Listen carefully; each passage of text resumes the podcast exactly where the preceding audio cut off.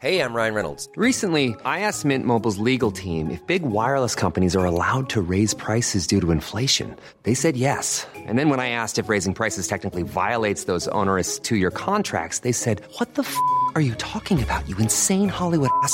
F- So to recap, we're cutting the price of Mint Unlimited from $30 a month to just $15 a month. Give it a try at mintmobile.com slash switch. $45 upfront for three months plus taxes and fees. Promo rate for new customers for limited time. Unlimited more than 40 gigabytes per month. Slows. Full terms at mintmobile.com. あ、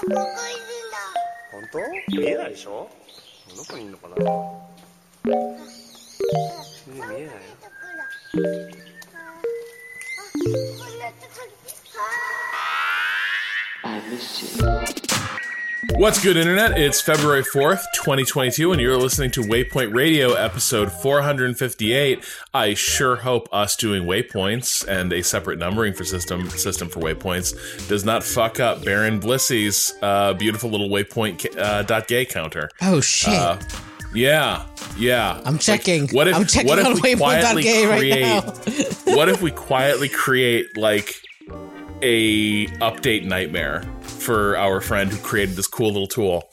Um, by It's working right now. Having, It's fine. All it right. says I, 458. I believe I believe in Baron. I believe that uh, they they can they can account for this. they seem yeah, to have true. already. Baron, yeah. Baron's. Uh, yeah, B- Baron is like the, the, the spirit producer. Uh, on, on every on every pod and stream. Uh, I'm your host Rob Zacny. I'm joined by Patrick Klepek, Hello. producer Ricardo Contreras, Yo, physical corporeal producer Ricardo Contreras, as opposed Yeah. to the spirit producer uh, role. Uh, so this week we have been playing a bit of Dying Light 2. Uh, I think we're coming to it from a couple different directions. Patrick, you are a Dead Island defender. And I am someone who really liked Dying Light 1, so we both Yeah, came to this with some hopes and expectations. Yeah, we're both- we're from both- really different angles. Yeah, both both uh, liking Techland as a studio.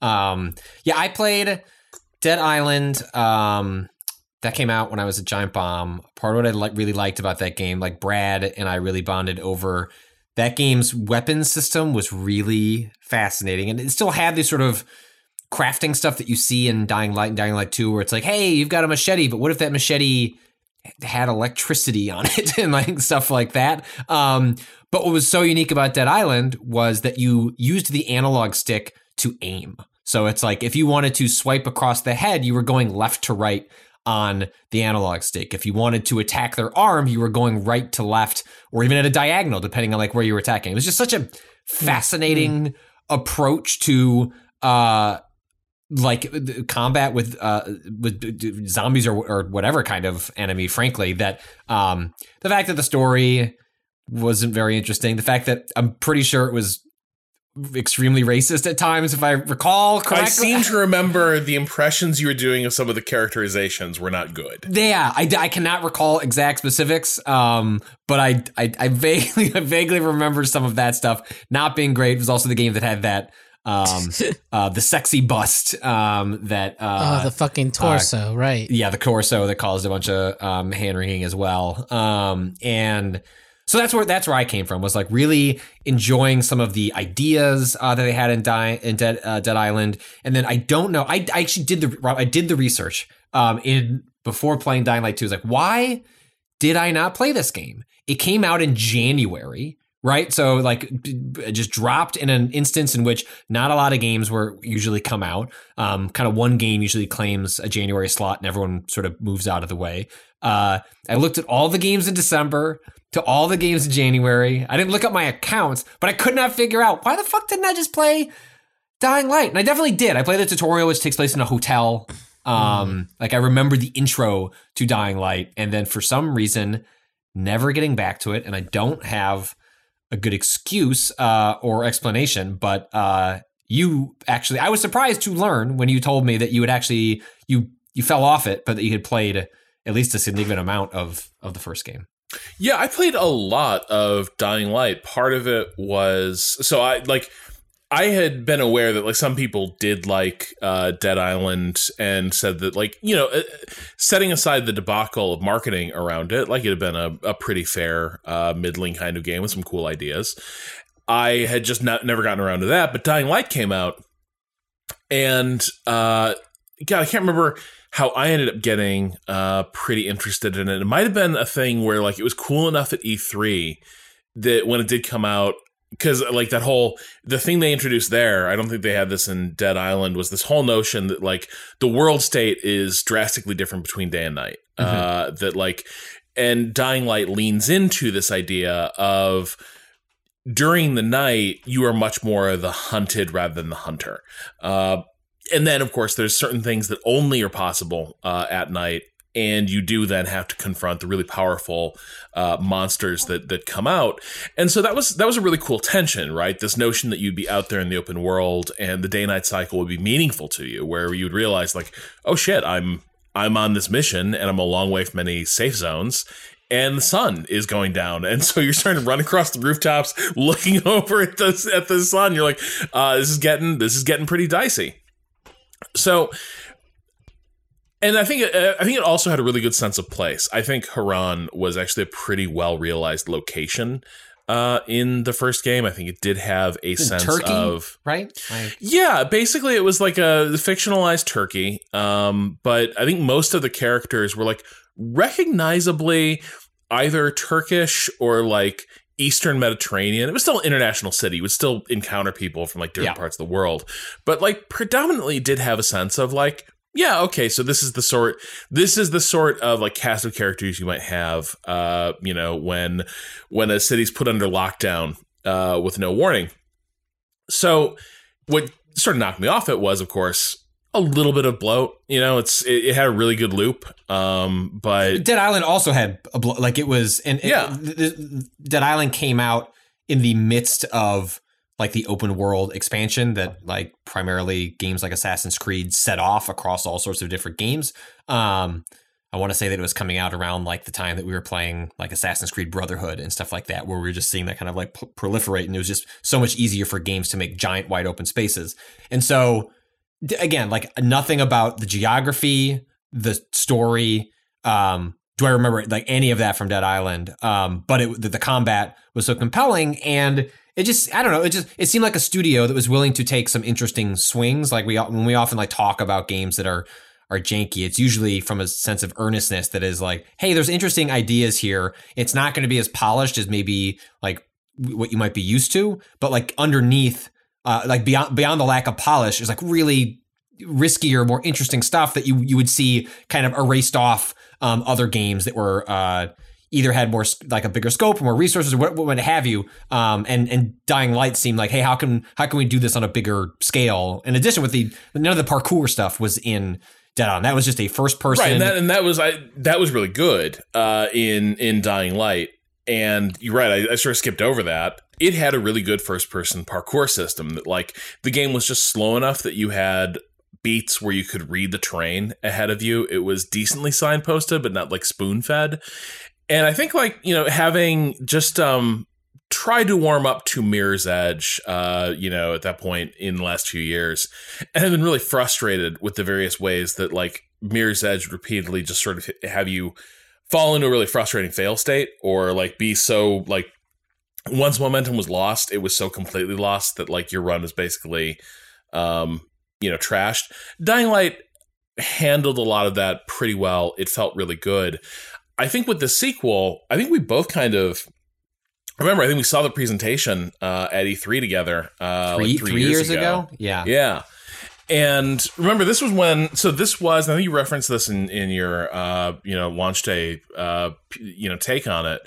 Was the fact that I think that was the point where they are pushing this notion that we are going all in on narrative. Um, and the game is going to evolve and like be shaped by your decisions. And specifically, Uh, we have these these Chris- uh, these well, we have Chris Avellone, but but also that there there are these factions. And I Mhm. remember in that presentation, a big part of it being you're going to be parlaying these factions, like you're going to be bouncing off them. Like you're going to be like, I'm going to do this with this one side, I'm going to do this with the other side. It's bi- binaries are boring. Like we're gonna we're gonna doing something that's a little more gray, a little more in the middle. You're still making big choices, big swings that are going to I remember part of that pitch being like fundamentally alter the state of the world as a result of your your choices.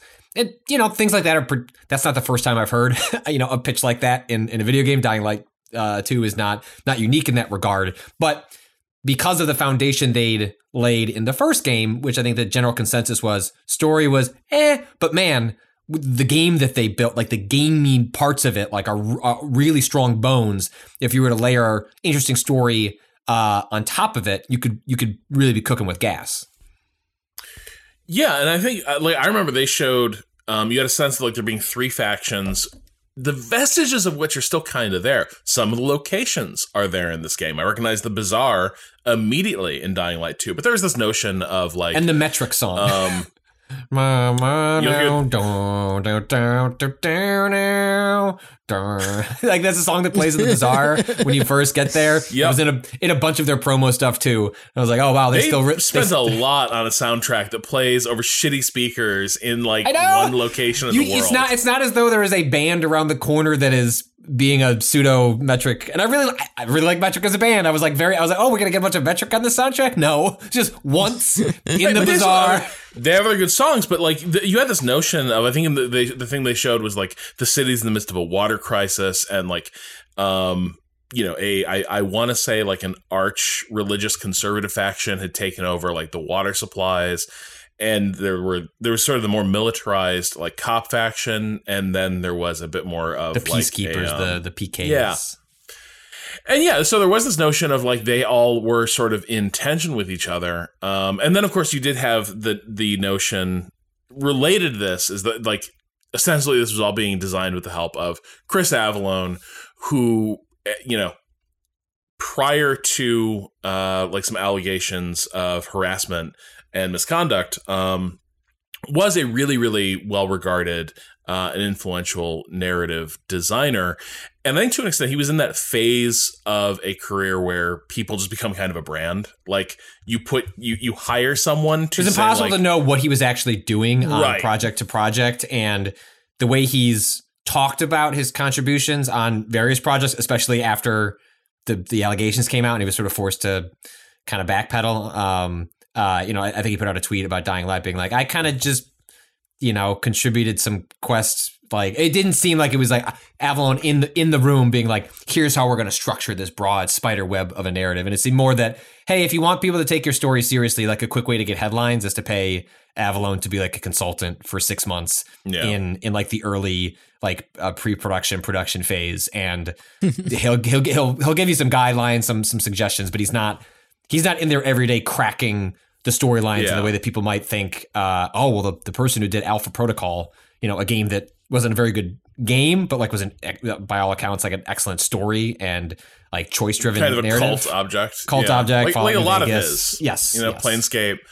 Um, but and then you know, even setting that stuff aside, uh, this was development that was substantially like retooled uh, right around that same time, Mm-hmm. where they they sort of, uh, I I gather they had to sort of rescope and, and junk a fair bit. They of what they'd indefinitely delayed the game. They sort of Yeah. at a certain point they said it's not it's coming out. When?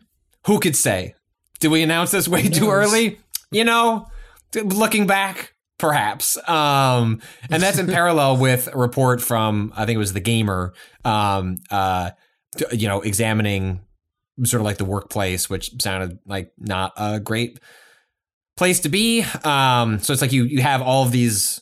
You know, it's already difficult enough to make a like large scale production on this at this scope if everything is going right. you know what I mean? Like if everything is Yep. moving in the right direction, a, bunch of people, you know, it isn't, a, it is, it's not a horrible workplace. Um, it, it's still hard to make these things happen. And this game seemed to have a lot of elements working against it. Um, a very, it was a very uh, kind of tortured. Pro- I think it was seven years between uh, the Yeah. two the two games, and I don't think it was intended to be quite that long. I feel like you and I, like, we did not actually discuss what we were going to say about this game before this this show, but I think you and I are both sort of approaching from a really similar angle. We are, we are also trying to parse for ourselves. So, how did we get to this? Yeah. Because I would say, like, this is. I am deeply underwhelmed by this game. My expectations had been, like, high at one point. They've been sort of reset a bit lower. But I'm really underwhelmed, man. Like this was a game I really thought I would enjoy more. I thought there'd be like more interesting stuff happening. And instead, the thing that it reminds me the most of is like a far less like it, it feels a lot like cyberpunk um in terms of like but but the thing is here's what i will say like setting aside massive performance issues and like bugs uh cyberpunk got a significant percentage of the way toward what they wanted to be doing. This one doesn't. And so like cyberpunk it's like ah like there's just there's a whole bunch of things that are kind of flat. They don't like the systems sort of work but they're not really interesting. Uh it's bloated. There's too much of it too much of the same thing. All those things are true in cyberpunk but ultimately large portions of the game and design did work It, it doesn't. it Um, also doesn't. Uh, it's it's been a long time since I played a game. I didn't play Cyberpunk. I've been waiting to check it out whenever like this next gen version is out, where it feels like we're hitting 1.0. Like, it's you know, Yeah. it seems like that might be sometime sometime soon. Um, but uh, it's been so long since I played a game where uh, I can see the staples. Like you can Yeah. see, oh boy, uh, this was a game. This was not how it was m- meant to be. This was not how it was conceived. And then at a certain point, probably during that that that phase where they went, this game will come out when we have a better idea of when it can come out. Um, was like a real come to Jesus. How, what do we do with the pieces that we have, and how do we then work towards getting that out two years from now? Um, and so you can still you like you, you can see like signposted like where they were heading, even if the game that we're playing is a pale imitation of like where they were probably trying to to go with it. Yeah. Um, which makes it fascinating where it's not just cut. I'm sure lots of things were cut, but like along the way you can sort of like you can see the the, sur- the, the surgery that occurred while you're playing it. yeah it, like it it feels very much like there is the ruins of a game that this new game is sort of built on yeah, like, And there's- for a game with a post-apocalyptic narrative, it feels like you are experiencing a developer's commentary on their own work. yeah like there's places where you're like i'm pretty sure that is that is an old part of the game that is poking through into this new one. Um and it just doesn't seem to do much. So like and and for me it started even from the first. It starts you out like so quick like real quick if you wonder do I need to have played Dying Light or should I have played Dying Light to like understand what's happening? No, doesn't matter. Dying Light 1 ends on a cliffhanger. Dying Light 2 is like, yeah, so all that stuff happened, but it didn't matter. But then the same thing happened, except now it happened across the entire world. And so like Dying Light 2, Well, even the, though set, the like, setup in one is that there is a outbreak of a of like a I think a man-made virus, like a a lab leak, if you will. in one city, in one city. They cordon it off, um, and like you go in there, stuff happens. And then in this one, uh, th- it, it has got like I believe according to the opening video, like the world was back at peace. Like they they'd gotten it under control, and then. Those damn, And then the damn GRE umbrella company. corporation could, could not could not stop their experiments. right? It and got for no out reason, again. they're like, so then with the with the Harran virus controlled, they just started fucking with it, and then it got out again, but worse this time, and it wiped out the entire planet. And so now you're this new guy, uh, a pilgrim, who is basically like one of the only like a cast of people who wander between uh, human settlements uh, in this in this wasteland. and are not And the idea is like severely dislike. Like the game also sets up that people do not like pilgrims. Like they are they are not only are they they they are outcasts. They you are seen with disdain. There are multiple times in this game where it's like, do you want to reveal that you're a pilgrim? And I don't think the game does enough work to set up why. It seems like like why am I so disliked in this game? Yeah, it's it's kind of like you know, like I, I imagine if you're trying to explain like like anti-Romani prejudice, it also is pretty fucking perplexing, right? Like that's the nature of prejudices. It's like, so what's the problem? And the answer is just like prejudice and racism. Yes. But like this, but there is no but the thing they don't get to is like Okay, so is it because like there's like a pilgrim culture that people don't like it's it's most it's like it's like if the entire world decided they hated like long haul truckers or something like that. That's how it feels. Is like, oh no, you're a long haul trucker. Get out of here. We hate your kind. It's not like this. There's a city next to the one that you're about to invade, and like, oh, well, you come from the pil- like the pilgrims are like a different city that like they've been warring factions and like you're coming over from there. It's like no, pilgrims are like all over the place. They just seem to be people who have rejected trying to rebuild a city version of society and instead just spend their time out in the wilderness like scrounging. I, seems Well- I don't know, seems fine actually. and and the other the other really um so yeah that bit of world building because it's gonna keep coming up like everyone's gonna be Constantly. like hey, you're a pilgrim yeah and i'm like yeah man like see this is my mailbag yeah you know, like what's the like i like even if they if they just taken a beat to set up like yeah and because pilgrims travel between cities like they can be bringers of like the the disease itself or something like that i don't I mean, know they, Like, they, I can mean, they do. it. Yeah, I mean, they because like the opening arc of the game is like involves you getting the um like a, a medical wristband um Yeah. that they use sort of as an, an identifying tag. Um, that's kind of a cool idea it is yeah because it sort of says like you're here, you're part of our society. If you're not, then you know you can wander the city streets, but you cannot get into sort of the more like fortified settlements. Anyway, Well, I guess I'm- I guess maybe this is more like this is. I guess maybe they are just trying to. They're assuming maybe you have enough familiarity with like anti-Romani or like traveler uh, sentiment that like some of the things people are saying would just track because Yeah. there there are things like like there's a sense of well your kind can't be trusted we know you're only out for yourselves and you're like selfish thieves like i guess that you can sort of say like okay so this is how we're sort of recasting all this but it's not it's not really effectively sold nor is the setup the entire the opening of the game is also man my heart was sinking so fast during the opening of the game because they start you out um with a tutorial and it's just standard like you find uh an abandoned mansion where people had their last party.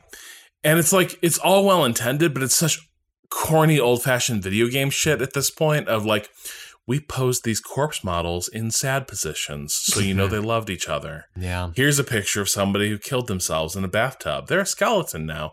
You can loot them for their gear. Uh, oh, Got we these rags. Here's some new. Here are some newspapers. They will tell you a bit about what was happening in the world this time. Looks like things were pretty bad. You might have gleaned that from these piles of corpses in sad positions. And then there's like, I think various points. It's not long before you hit up your first fucking audio log, which is just a disaster. Haven't listened Like- to any of them. I, I've collected probably Oh, 25 dude, tapes. they and I, I just refuse to touch them. they're all time bad.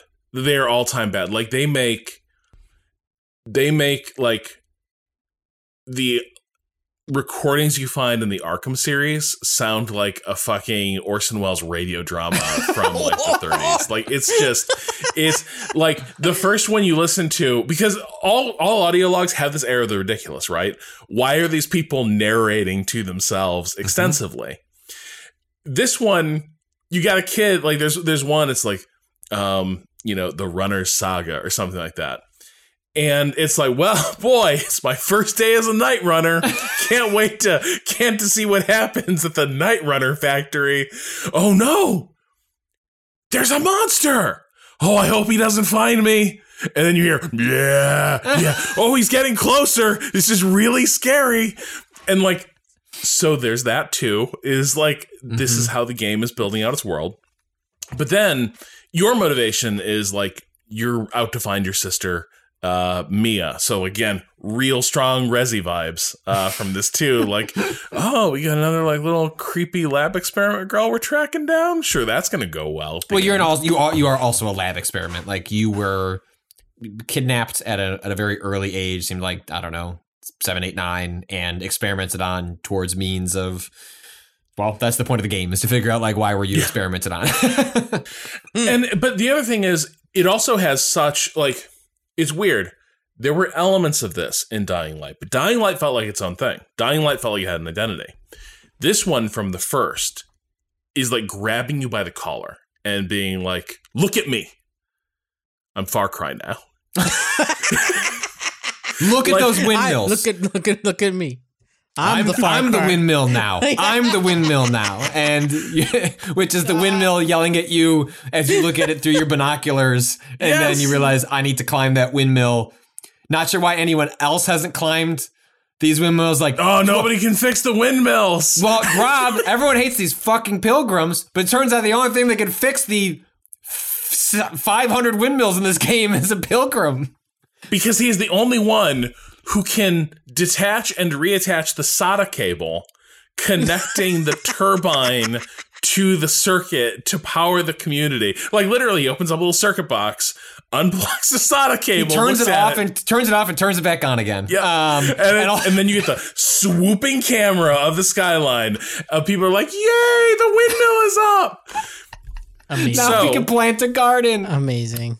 And it's also doing like I am so over this mode of storytelling, and I, I feel bad. It's like it's a bit like Far Cry Six. You know what you're getting into. You have no expectations of it, so it's like hardly worth discussing in, in, Yeah. in some ways. It's like But if, this if, one- if you know what you you know what you're getting into, if you like that sort of thing, great, more power to you. Uh, All of us are sort of like, yeah, okay, we're sort of done with this mode until you do something different, and at least it's clear and upfront. this one from the first, it's like the uh, the style of cutscenes that they do in these games, where their whole approach is to like imagine somebody grabbing you by the hair, and by the way, your eyes can't move, and just like jerking your head around in every scene, so that like it's trying to like situate in the ac- situate you in the action and like show you, oh wow, this is like violent or disturbing, but the thing is that's not how we experience reality right? Like we're not we, we are not like a camera mounted on a stick just being swung around. But the way they communicate everything is you always feel uncomfortably close to the subject and you always feel like the camera's hyperactive like because the idea is your head is being jostled around. And in this world, everyone makes direct eye contact at all times. um or you'll have to watch something as the villain of the game is introduced. You have to somehow be within eye, eye line of a key event but like secretly hidden. And so you will get like a weirdly like composed front row seat to a key event um like but through through a shit ton of like vent grating uh so so they can't see you. But like it is so I, like i'm so exhausted of cutscenes like that because they don't they look like shit. Um visually they're really boring like however however many like dramatic motions or like ah, this guy got threw, thrown against the wall it just doesn't it's such a boring you have to simulate camera angles because you've you've made the decision to keep it fixated in first person. So you've robbed yourself of any ability to it to cre- create tension or drama through an like a, a sweeping camera because the camera is now your eyes, and so you it has to has to move to be like, well, this is where we do a cut. Well, the thing is, we're gonna we're gonna cut by throwing your head across the across the screen. it's it's like I don't know where this came from to an extent. Like where like why aren't cutscenes okay anymore with like I mean, it starts with it starts with Halo or not Halo, uh, uh, Half Life, right? I mean, Yeah. like it's like sort of like Half Life is the game that introduces what if you just commit to No storytelling in the first yeah. person, no cuts, and uh, I think you know some some games do that better than others, right? Like I you know, and and I think this this is an instance where I think it, you know, th- the storytelling is suspect, like Yeah. regardless of this creative choice, but it is its its weaknesses are uh made more pronounced as a result. Nobody should have So- taught game devs what immersion meant. pretty much. Uh, well, they taught they just defined it for themselves really aggressively, Yeah, and it means yeah. it means you're always immersed. Yeah. it means you're being drowned. um, and the other thing I can't like, I don't know why. Why does the rigging in every game like this look so awful too? Like the other part is these cutscenes. You're gonna watch these characters with these weird rubbery movements at all times, uh, and and so like you're spending so much time dealing with just really bog standard and tedious storytelling. And then the story is being told is pretty profoundly uninteresting and they don't seem to have interesting things for you to do. And that's like that's the part where like it really started to get to me. I like your initial helper when you get to this town, Villedor. Hakan, yeah. Um yeah, Hakan sort of takes you under his wing and he takes you on the first quest line to get those little wristbands that show how far the infection is progressing. And this is a cool idea. The idea is that everyone is sick with this thing. But you only turn after a certain point, and these LED wristbands show how far along someone is to turning into one of these zombies. It's it's it's a neat uh, extension uh, that bleeds into the gameplay in which whereas in Dying Light 1 there was a day night cycle and that changed the behavior of the zombies when zombies were present. Um, in this one that remains, but uh, in addition to that you you're on a timer. So when you're out at night uh, you know, I think the game starts like something like four minutes that you have. You have four minutes before you will turn.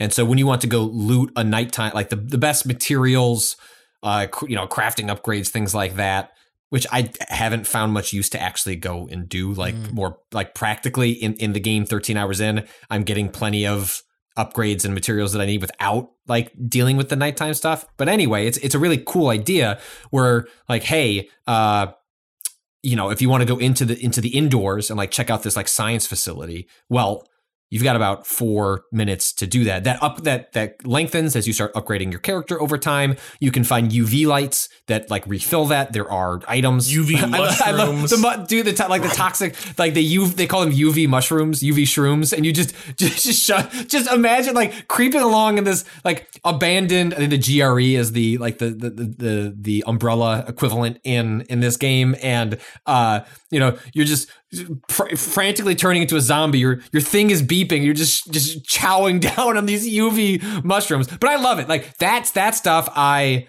like I thought that was that was great. Like these are really good, interesting ideas to layer in a day night cycle, give the player a little more tension and incentive to like keep pushing because it's a game that uh, is about looting everything, right? Where you're clicking because the game is unwilling to actually communicate what's around you fully in its UI. You are just spending every 30 seconds clicking in a stick, or you know, I'm sure it's a, a you know a Q a- on the a keyboard. Q on the to keyboard. Activate your pilgrim sense. your pilgrim survivor sense. sense. Yes, because th- there's just literally no way you would ever like it, it- like visually aesthetically the game is unwilling to commit to communicating what is around you through that so instead you use the survivor sense and so but it's a game where uh, you know because you want to scrounge everything up you're often being like slow and deliberate and adding this like rate clock down timer is really smart like that it Yeah. made it made one sequence that i did where i rated uh so sometimes you're rating a nighttime facility because it's got crafting upgrades that you that you might want. Um, you don't know what you're going to get. You have to just go in there, and I think they replenish over time. But like one of them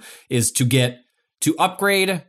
Uh, so as you as you do combat or parkour, you're filling up a meter. When that fills, you get a, a get a skill point that you can try into a skill tree. But that skill tree only expands the possibilities if you are investing in either combat or uh, parkour, and uh, by collecting three of these canisters that you get from um, either progressing the story or going to these facilities. And I went to this facility, and uh, there's because there's like three or four of them there, and that's like a full upgrade. Um, and I was trying to get more of this parkour stuff. Like for example, I would like to be able to slide. Thank you in this parkour game. Uh, and I started running out of time. I'm like shoving shrooms in my mouth. Uh, you know, I'm trying to craft like a like something I can huff to get, get my uh my zombie meter down, and it added a really. I ended up like spooking a bunch of rooms because I was just trying to like get out. It was there were moments like that where I started to see like I see I see the game they were trying to build, and there are incredibly cool ideas here. Um, even if I don't think it you know works in the way it's all stitched together. Yeah, because I think now something I should be clear about. Like I've I've only played probably about ten hours of the game. I meant to play more, but like I was just not having a very good time. And the nature of my job is that I don't really have to like just eat. Like I don't have to eat the whole thing uh, at this juncture. And so like like I had a really lousy day of playing a ton of this game. And so you didn't, like, so you didn't make it out of the first. Like I, I tried really hard to get out of the first. I act. just- I, want, I, I wanted to see. I wanted to meet Rosario Dawson in the second act and see how things changed before I, I sort of uh, just decided whether I wanted to keep going or not. No, Patrick, I, I literally just before this call, um, so another decision this game makes is one of the characters you meet, Sophie, has a big wordless giant who acts as her, her bodyguard. Oh, you're in He's that just little- a that- that box fight? big- yeah, I won it. Like I was kind of annoyed. Like I was annoyed that they went with the like big violent, like ba- basically the um you know, the Steinbeck thing of just a big hulking brute, but the mind of a child. And naturally, you have to kill him. Uh, it's like if the end of if Fucking- the end of Mo- if the end of Was Mice his and name Men were Lennie? arena Did battle. they just like Yeah. go along? But this character, Kato, I mean, he used to be more, but then there was a grenade and he, he shielded everyone from that grenade. He tossed it out, but as a result of that, he lost his hearing. He was never the same. So And now he R.I.P. just goes. And, and now, now Rob and Patrick both bashed that man Yeah, to a bloody pulp with a with him. a pipe that also sprays fire. Oh God. Uh, but the, so, and that should give you an idea of like some of the characters you're gonna be dealing with, right? Like you, like is just. I think the reason I like Hakon is because he feels like a person, and almost everyone else. I like the cop, uh, Aitor. Mhm. Uh, so far, he seems like a decently realized character. I mean, the main the main ones are all right, but like, again, very Far Cry. No subtlety in terms of any of the supporting cast. Like Sophie, who's the leader of the survivors, whose ideology is survival's cool, and so is freeholding and small business ownership. and, and and like like not really like fuck the cops, more just I wish the cop like why do those cops have to control the water? leave. Yeah, could they just give us some like really like the grand ethical dilemma at the heart of Dying Light 2's like first arc is if the cops just gave them a little bit more water, I think everyone would be cool and could just like they could all do their own thing. The the, the cops could guard the gates and the people uh, the uh, kind of like the free people who live in this bazaar, this like kind of like central marketplace area. Um I think they'd leave the cops alone if they could just have their water back, Bro, please. th- none of this, this, this shit doesn't even make any like. This is the other thing kind of bugs me too. Like this is the last free city, whatever, blah blah blah. Yo, it's over for oh, zombies. Like, like literally the safe zone is like everyone is living in something that is smaller than my apartment complex. Like the biggest, safest headquarters you're gonna find is gonna be like smaller than like the building I live in. It's smaller than like a a city block. There aren't even like And groups going out like, hey, during the day the zombies are really weak. They're like in this one, like I forget how it works in Dying Light One, but in this one, uh, they're extremely susceptible to like the sunlight, which is why at you know at nighttime they're like more violent and like harder to kill and yada yada. There's more And the uh, specials come out. specials come out, but it seems like you know I don't know, get get some people out there and go clean up the streets. Like I'm out here doing this with a wrench. Yeah. That spits poison. I feel like we could we could expand the bazaar several blocks if we tried. was- this was fucking with my head, where it's like, ah, Villedor, you know, the last and biggest human settlement. And it's like, we live on the rooftops because we have eight stories of zombies right beneath us. And I'm like, what? Leave. Leave. Maybe you should, maybe the peacekeepers should come over and like kill some of those guys. Like, there's no, but again, I think you'd almost see the introduced ideas like peacekeeper patrols wandering the streets and fighting Mhm. zombies and like you almost see an idea of like what if they're like a stalker like ecosystem if there were like, roaming different factions, that you Yeah. were interacting with in which you uh your choices were then influencing like your res- like this game so ross you didn't get to the second area but to speak to this fact there is uh well it's spoiling specific plot beats um essentially like the the game offers you like do you want to side with um you know the free folk or do you want to side with the peacekeepers um i don't think the game despite was Aitor the the, the character on, the, on the peacekeepers despite him being a compelling and kind of interesting character the game gives you like from my estimation, like zero reason to side with the like the peacekeepers are dicks, and um, although the free folk aren't giving me like a ton of reasons to support them, they've got like a. It's like if I got to pick between the two, seems like we should get these cops out of here. Um, uh, and uh, the conclusion of that uh, for me was I I decidedly I fucked over those peacekeepers. Like I got a lot of them killed as a result of some decisions I had to make to set certain um, uh, events in motion. The conclusion of that should be like on a swing of how factions are dealing with me is like peacekeepers I want nothing to do with this guy anymore, and they should be very aggressive um, if you interact with them. The reality is the game comes up with a narrative conceit about how the different districts can't communicate with one another. So when you get to the next one, the first interaction I have beyond meeting the Rosario Dawson oh character god is with a set of peacekeepers who are like, "Hey, can you help us with something?" Um, and have no. I mean, what I did would have enormous re- like repercussions for this how this faction should treat me. And the game goes, "Well, that would be complicated, um, or we're, we're not built to like actually have that extend beyond the at like the area that we're in." And so it just resets the status quo, and I'm once again faced with do I want to help the new free folk equivalent because it's just a, it's a different group of people in the second area, uh, or do I want to help the peacekeepers? And once again, the game does not offer a compelling reason to do the other one besides as you uh like every windmill that you uh rescue i guess flip a switch on for there like each faction has different ways of uh changing what happens in the the the, the kind of like the the area of the city that you're in. So, um, like the cops will sometimes add they can add traps to like different cars that will like scare off or like distract zombies.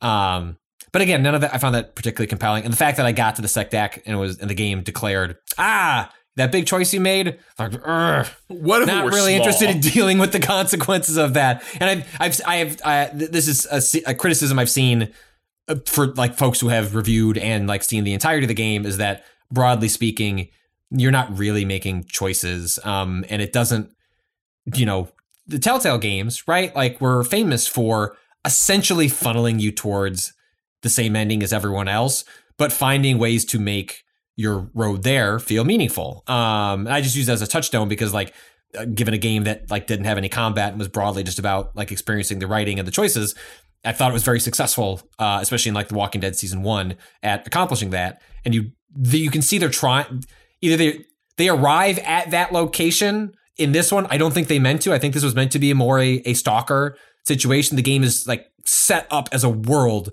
to be built to have things like that. None of it's present. There are no static. Uh, There are no like dynamic things that are happening in the world. Everything is static and placed um, down to m- more or less like I mean there are like high end specials that are like events that you have to choose to go to, but otherwise it's just those dudes that uh like essentially are the equivalent of like a soldier uh barking an alarm. Um and it's Yeah. just uh it's a game that feels like it was supposed to have a lot of from the storytelling to the scripting of of of the world. It was supposed to have a dynamism that is just not at all present here. And then once you get to a world that's all handcrafted, your expectation changes for like what what you should be getting out of that experience. I just don't think the game delivers on on, on that front um, either. So I want to take a quick break here, but when we come back, I want to close the loop on this discussion because I think the last point to discuss here is the many promises the marketing around this game made about its length and how much there'll be to do, and like what the experience of that is in reality. Uh, Patrick wrote a bit about this, but uh, I'd love to get some thoughts, uh, you know, on on the show uh, about it as well. So we'll be back uh, after just a moment.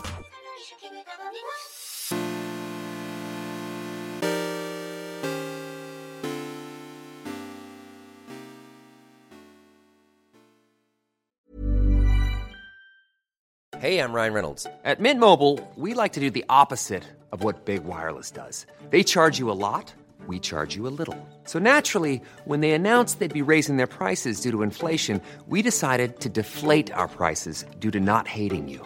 That's right. We're cutting the price of Mint Unlimited from $30 a month to just $15 a month. Give it a try at mintmobile.com slash switch. $45 upfront for three months plus taxes and fees. Promo for new customers for limited time. Unlimited more than 40 gigabytes per month. Slows. Full terms at mintmobile.com.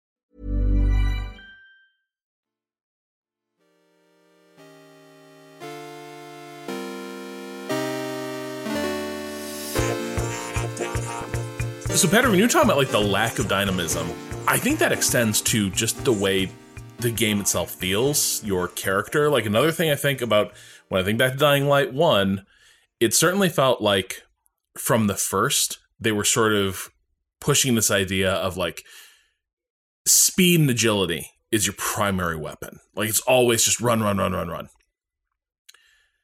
And here, and you pointed this out in your review, because now everything has to have a skill tree or like be developed in some such or some fashion or another via grinding. I think they've made your character feel really shitty at the start.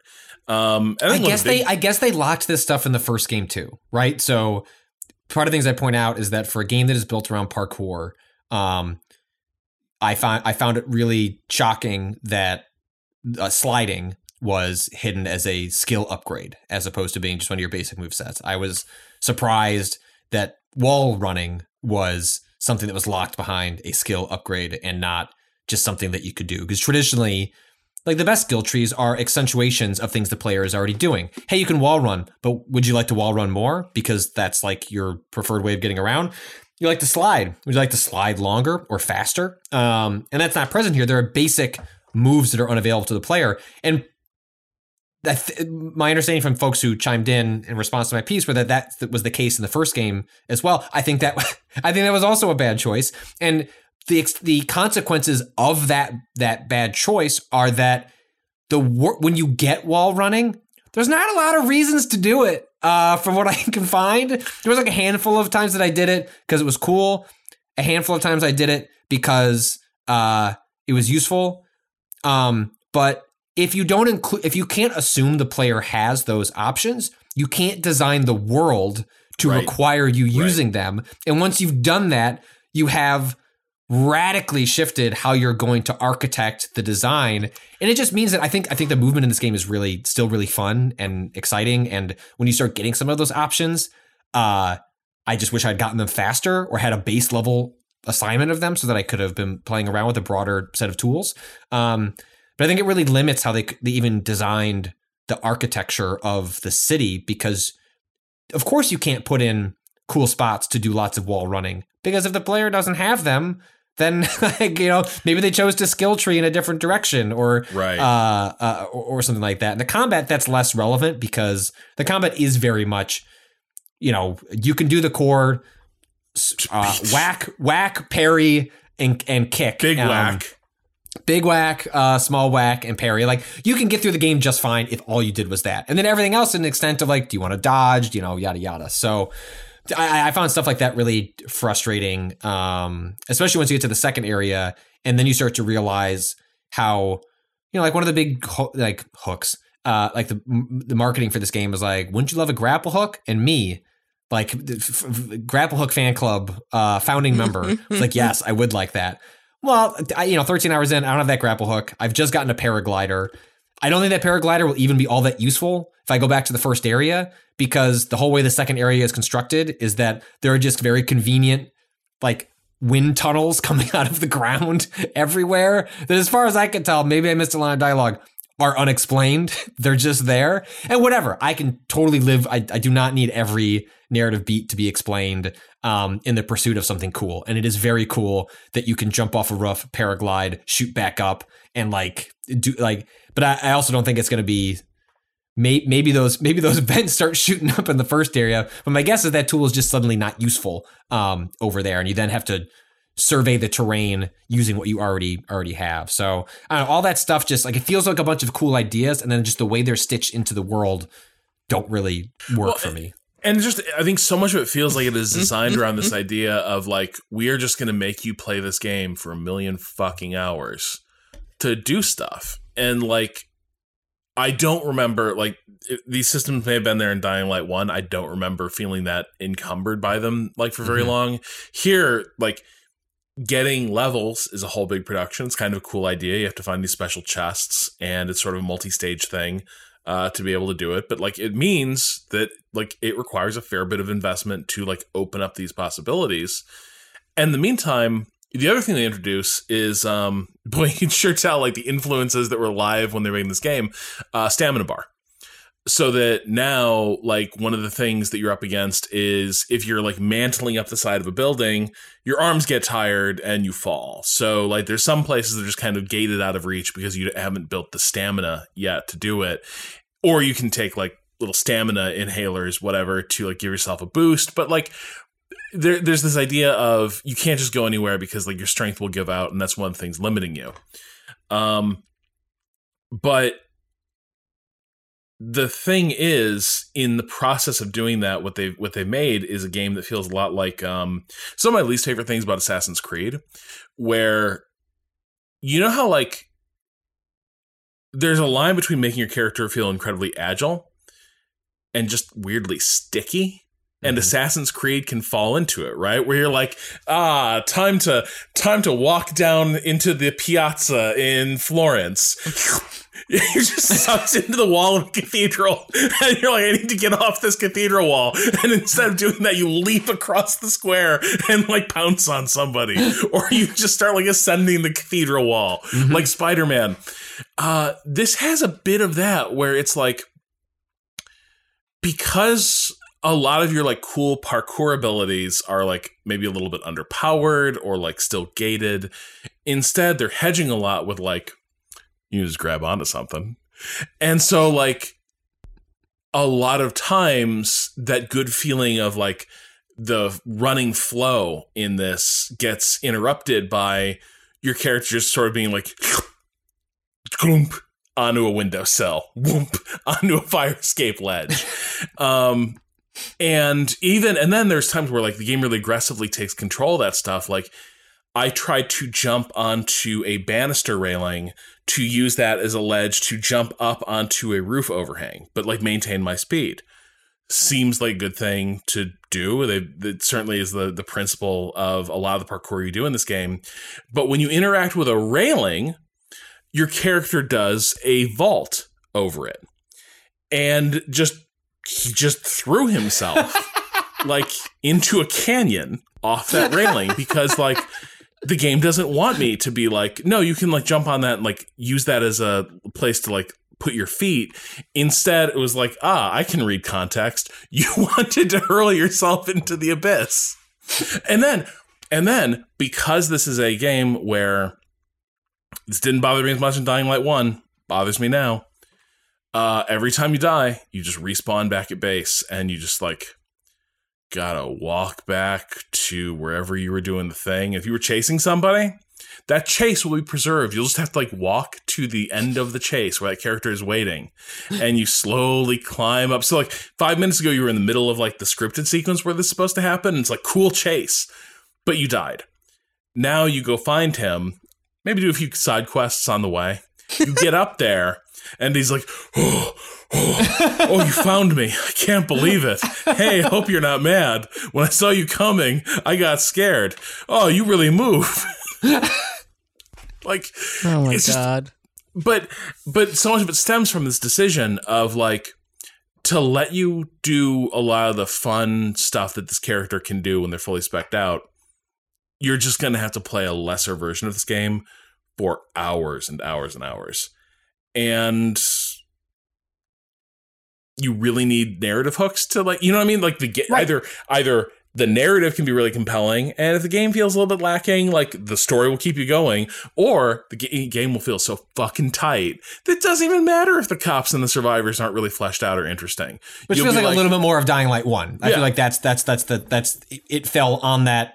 And D- Dead, Island was the same way. So my my narrative expectations of Dying Light Two were not like super high, just like regardless of like who they're collaborating with or their ambitions in in presentations. I was like, okay, but as long as like the zombie parkour part is still good, um, but it feels like because of the scope of the game, the length of the game, that stuff has been the pacing, the dishing out of the cool shit there becomes so sluggish that it ends up exaggerating the problems in the like lack of progression in parkour and combat and the the problems with the story because ne- neither one is like gripping you by the collar and being like this is good enough to get you going till everything else sort of evens out. Because it is not it would not shock me if halfway three fourths of this game when you've like filled out three fourths of the skill tree you are doing exceptionally cool shit especially as you're getting around. Like i don't have the uh you know the ability where like you tap elf uh you like uh uh, at least on a controller, you would like tap, uh, you would push it on on L uh, on the left uh, analog stick, and it gives you like a burst of speed. And there's also one where like if you press a button right as you're vaulting off something, you can like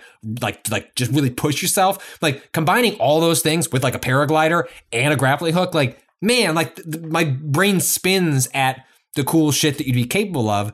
But it sounds like cool shit that I'm unlocking, you know, 30 hours in into the game, and you know, for for you know, I don't disparage folks who, uh, you know, some of the responses to like my piece criticizing like the pace, like, well, I like a big game with a lot to do, and I don't mind if it's a little repetitive, and like, that's fine, man. Like, I've told stories on this podcast about a friend of mine around the corner who, the, the bigger the game, the, the the the more bloated, the better. Like that that is- those games tick a box, scratch an itch for a lot of people. Um, I just found with this game in particular, uh, I don't think it had even to achieve its scale, even if it wanted the like our side quests are really just experience boosts. Like, don't worry too much about the like barely their narrative trappings. That's fine. Like I, I can I can live with that. Um, I just feel like in its attempt to do all these other things, it sacrificed a lot of basics that like the base level game could have been a much better, a more interesting experience, especially early on, without making you sort of slog through a whole lot of things to to get Yeah. there. And it's it's just too bad because you see a much better game here. They may get there, but to, to Techland's credit, I mean they supported the original Dying Light, like uh, still up into the release of Yeah. Dying Light 2. And it, wa- it wasn't just paid expansions, it was like quality of life updates, tons of free shit.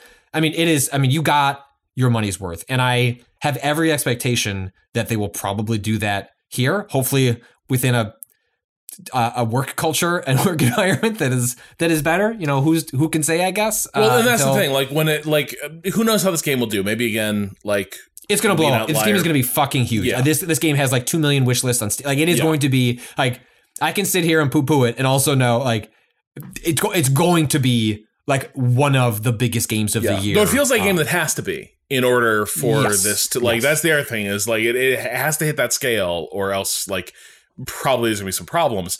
But I would say like even if you like Blow, like like like the bigger game, like big story, I think it's done better, right? Like Yes, I like I tend to fall off Assassin's Creed games of late because life gets in the way. They're just like overly long, but like in general. I'm still kind of engaged by the story, right? Like even the one, like people didn't much like um, uh, Valhalla. Valhalla. It was called Valheim. Uh, Val- I didn't much care for like Valhalla as a game in a lot of places, but even there, I was like, yeah, Eivor's adventures are kind of interesting. Like this is mm-hmm. kind of a cool story, and usually each time they're like, here's a new, here's a new part of the bloat we're going to show you. It was kind of interesting, right? Like this is kind of a goofy, weird thing to encounter. Here, each time I'm like, this is really pedestrian quest writing, and I, I like I can't like I just now like show me the critical path and let me out of here as quickly. Well, as and, and and you also sort of see like the the like there's a handful of quests that are just uh, like one of them is like the the the brewmaster. And he's like, hey man, I make killer fucking IPAs. like I need to get these to people stat.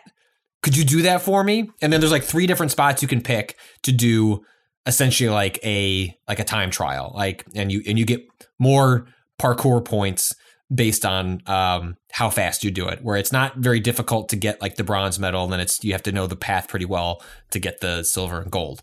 Um, those sequences seem mostly there to be like, look, we know it's like kind of a grind to get enough parkour points, which you naturally are accruing both through mission completions and also just like when you do parkour stuff, you're like it's getting, you know, you get a little treat, a little experience treat every time you do something like climb something or or shimmy over something.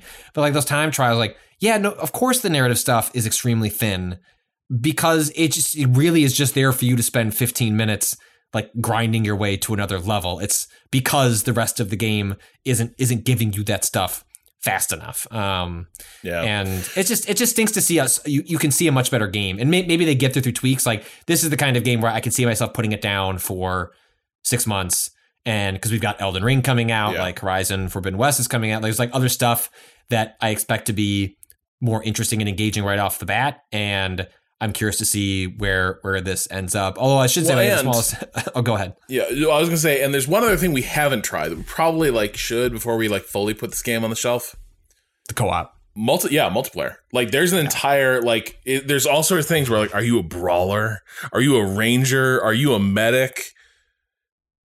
I don't know, but I I, haven't, can. found, I haven't found a compelling re- like reason to pick between classes. No, not- but no, uh, uh, but like I, but it does sort of hint that like there are things where, man, if Patrick, Rob, and Cotto were playing this together, Right. Like there'd be all sorts of like fun stuff they could go do. Um, like maybe some of those like really dangerous zones, we'd all go in there and like have a little zombie adventure. Uh, you know, that's that's one area where this could like.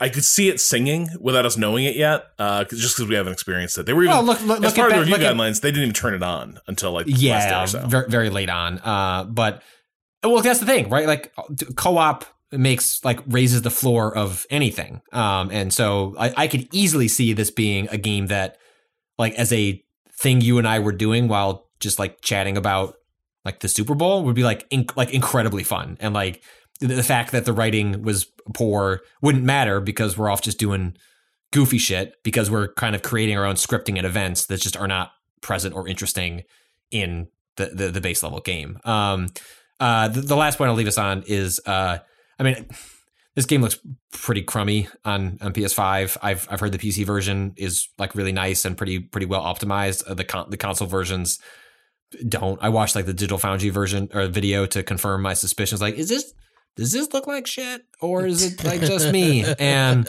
like the performance mode on PS5 like runs at 1080p and lo- looks like it has no ray tracing, which is fine. That's usually like relegated to a resolution or a quality mode, depending on how they want to parse those things.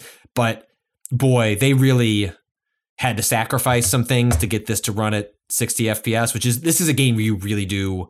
I'm not a huge frame rate guy, but like th- this game running fast feels, if not critical, like at least high in importance for it to like feel um, the way they want you to feel it, and to get there on console, uh, it's Well, uh, it's not great. even like there's a case where um also like cyberpunk vibes a little bit when i would turn dlss off and was just like okay let's not use the like nvidia uh like proprietary thing. Let's I just see finally like, get to do that. I finally get to do that now, Rob. I am so excited. i'm excited for it too.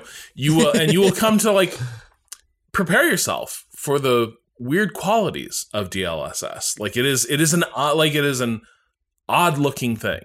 Um and that like but when i would turn it off when it's like look just just render do all the calculations here internally like old old fashioned no that's not happening this game is not going to do that uh it's gonna run like mud uh and so like like you turn off dlss and you're doing the thing where it's like what features can I turn off? What what textures are you mad at? Oh, What can I turn the shadows down to medium? Will it be fine? Like, what am I doing? Why are you why are you acting this way? Uh, DLSS is like you know you can have a decently smooth experience, still a bit like, still a bit like chuggy, but it like works. And and mind you, I'm not playing this in 4K. I'm playing this on my like widescreen monitor, still a fraction of 4K resolution. And even there, like if I turn off like DLSS, all hell breaks loose. Uh, my computer begins to sound like a hair dryer.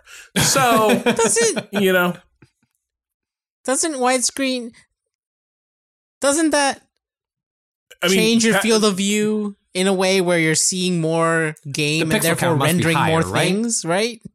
Yeah, so I mean, but I think Kato's speaking to you're rendering more in an area of interest Right. that's going to be complicated. Like if it were taller, you're getting more sky and ground, which tend to be simple to render. Right. But if you go widescreen, Right. you're rendering It's more more, game. like Yeah. yeah, Less Um, what's the frustum sculling or whatever the word is for the frustum thing. culling. culling. Yeah, that one. yeah.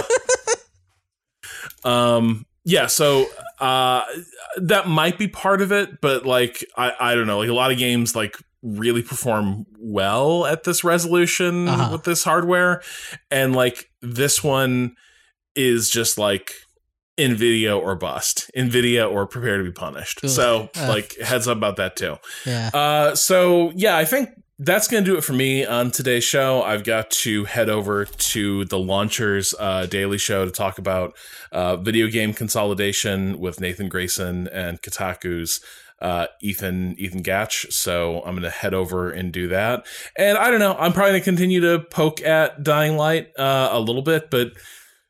Review season, like not review season, but release season is picking up, Yeah. and it's very so, busy like, right now. February's got a lot going. Dying Oh Light had its window. Dying Light was like, I'm the most interesting game in the world right now. Check it out. And I was like, I don't know. Are Pokemon you, though? came out. yeah, it's, it's I don't true. know. Pokemon ended my Dying Light window. I was like, I read, I read Kato's review, and I was like, damn, I need to get aboard that Arceus. Arceus. Arceus. Sorry, No, it's you're right. I, I know, I, refuse, know. It's- I refuse I to be right because they used to say Arceus, but they changed it because it sounds like arse. Well, and then yeah, and, and then also Yeah. Latin rules. Anyway, uh, I'm gonna peace out. You guys get to the bottom of all that, uh, and talk to you next week. Bye, Rob. see you, Rob. Peace. Uh, all right, so well, you must be playing more Pokemon, right? Oh, absolutely. That's Well, I guess since we last talked, your uh, review went up on uh, where I wish Rob is trying to get me in trouble here. He at one point Yeah. called my Dying Light uh, piece a launch day impressions, and then later called it a review. Uh-huh. not. I am someone who like more or less subscribes to the uh, you should beat it, but I don't think.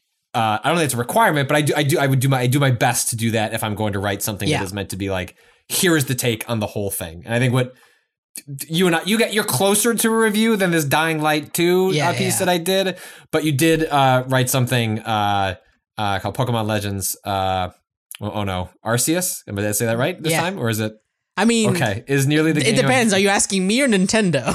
Because if you're asking, I'm asking, Nintendo. Arceus, Arceus. The Pokemon Legends Arceus is nearly the game I've dreamed about since 1998, which kind of like summarizes, you know, your thoughts. What broadly halfway through the game when you when you wrote that? I don't know where you've Um, progressed since, actually- since writing that. technically, I know it's exactly three fifths through the game. Oh, Yeah. based on the Pokedex. no, based on um uh bosses. I know how many Got bosses. Okay. They actually even mark it in your like save screen, so you can kind of see what your progress is like. I lo- I love uh, like- as you know when I review a game, Yeah. uh, where you get to the point where you're given like the MacGuffin. That's like, oh, you have like four of these to fill. It's like, cool. All right, so I can start doing some basic math on like how much longer I have I Yeah. have left in the game. Um, I have yeah, I've kept playing it. It's still very good. Uh, this game, uh, has one of my gaming cardinal sins, which is Ooh, putting good movement options too far into the game. um, oh, so basically, oh, just ec- basically echoing what we were talking about Yeah. with Dying Light. it's not as bad because essentially the movement options in this game are just you get some Pokemon that you can ride and they can traverse different things or do different things. So the first one you get is this deer Pokemon. It can run real fast. It can jump higher than you. I mean, you can't jump as a when you're just a human for some reason. You have no jump button. You just have a dodge. Um, but it can run and it can jump. You know, gives you some extra verticality to get onto some like uh, cliff sides that you couldn't otherwise. Then there's a bear that doesn't jump, but it digs for treasure. It's got like a treasure sensing like little mini game, so you could get uh, sup- uh crafting supplies and things that are a little rare and hidden tablets with poems on it, which is neat. I don't know, like I keep finding these verses. They're they're cool. Um, you got a fish. Obviously, the fish goes in water. Uh, and then the one I just unlocked is essentially a cliff climber. Like you can climb up cliffs. Like Like Breath of the Wild style. basically but without uh without without stamina but yeah like anything any vertical surface is now climbable by this pokemon it it, it wears a little backpack and you get into the backpack uh which is very funny because all you see of your character are two like eyeballs like looking out from the dark of this little like um basically a wheat woven basket with a top on it. Um and it's just like I'm like hour 30 into the game and like now this is unlocking and like it's just it was one of the more frustrating things about exploring certain areas. It's like the angles of hills look like you could you could probably walk up that and like your character starts to Mhm. walk up that and then halfway up it starts to slow down and then you slide down to the bottom you're like well shit okay I can't, I can't go that way but when I was like off in the distance I thought I could go this way and like that's one of that was one of the small frustrations of just like they don't signal very well what is and isn't traversable just on foot um and i feel like that having this power earlier would have helped a lot. Um apart from that though uh i've run into story wise um kind of my first uh moment of someone being like one of the tribes being like hey don't do this. Uh which i expected was coming at some point because essentially what you're doing is you're stopping these pokemon that they kind of revere called noble pokemon from rampaging.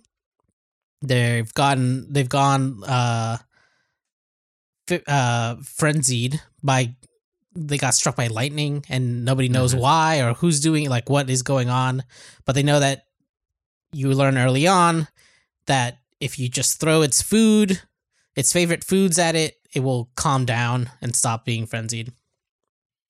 Um, but most of the way along the the story so far, it's been the people who normally kind of interface with these Pokemon. They're called wardens, being like, "Ah, I need help. Like, what do we do? I don't know what to do." And then you being like, "I have an idea." Uh, despite me being completely new to this world, land, and I like, uh, why don't we? Why don't you just mash up its food and throw it into a ball, and then I'll throw it at it.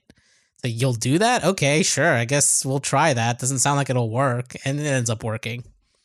Um, but nobody ever like there, there's like been very few kind of questionings of like if we if this lightning, which is coming out of a time portal that lives over a mountain, and if that time portal is like our Pokemon God's like portal to his realm, are should we be like uh questioning what he's doing or stopping this like is this just like supposed to be part of the natural way of things or are we like going against our pokemon god's wishes by not frenzying these people and it's always been kind of like oh Hey, so there's a po. There's Can you explain this Pokemon God Yeah. situation? well i mean that's just the god of the pokemon world is a pokemon uh But it, so is it just that you can But, when we say God, is it just like No, this is I mean- the first Pokemon and no, use some I magic mean- to make like the- spiritual situation? I mean the the god that created the universe.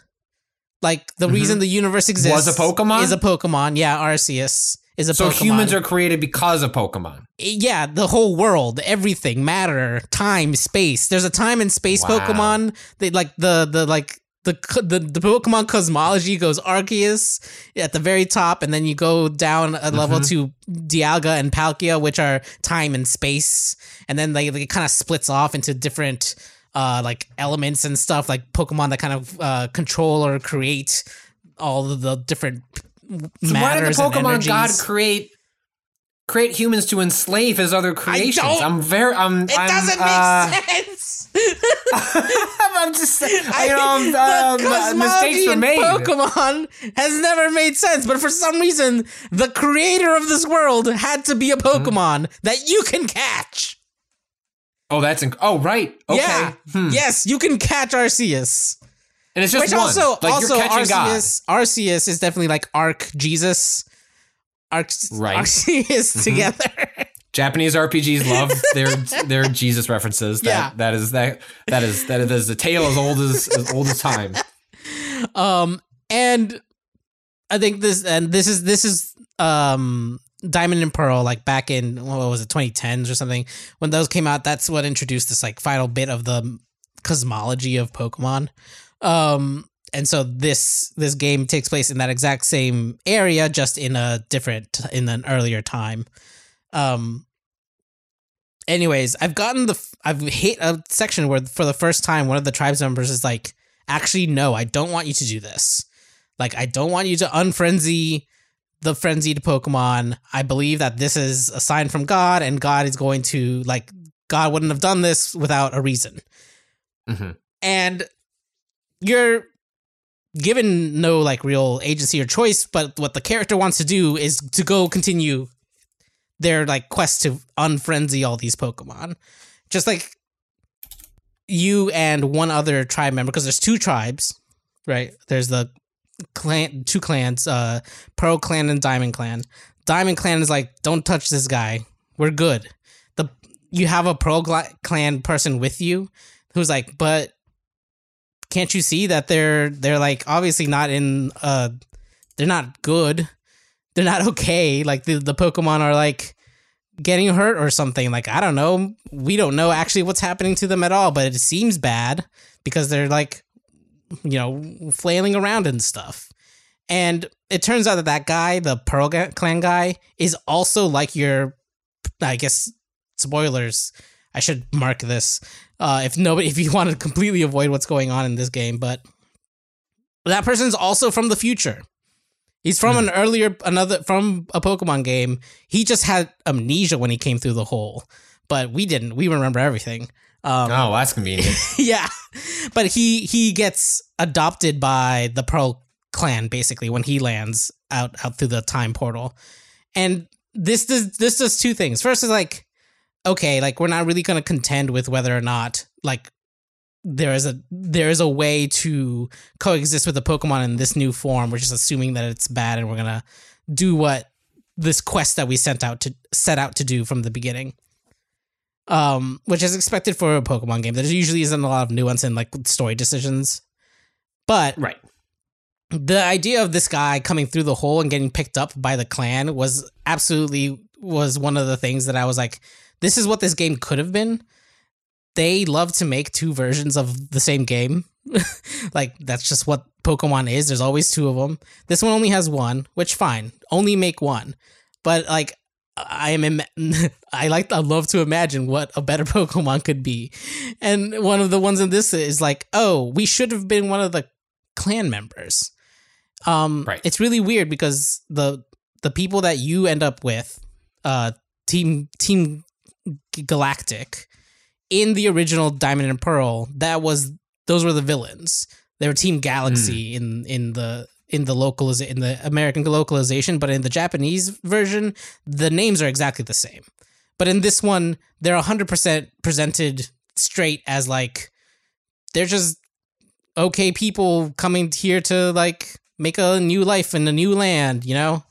Um and it's just like it's like there's all these small tiny what feel like unforced errors in the choices made along the way about how, what this game is and how it like plays out as far as its narrative that Mhm. uh i mean it's not gonna it hasn't like completely ruined the experience. It's just like you were so close. You were so close to like greatness.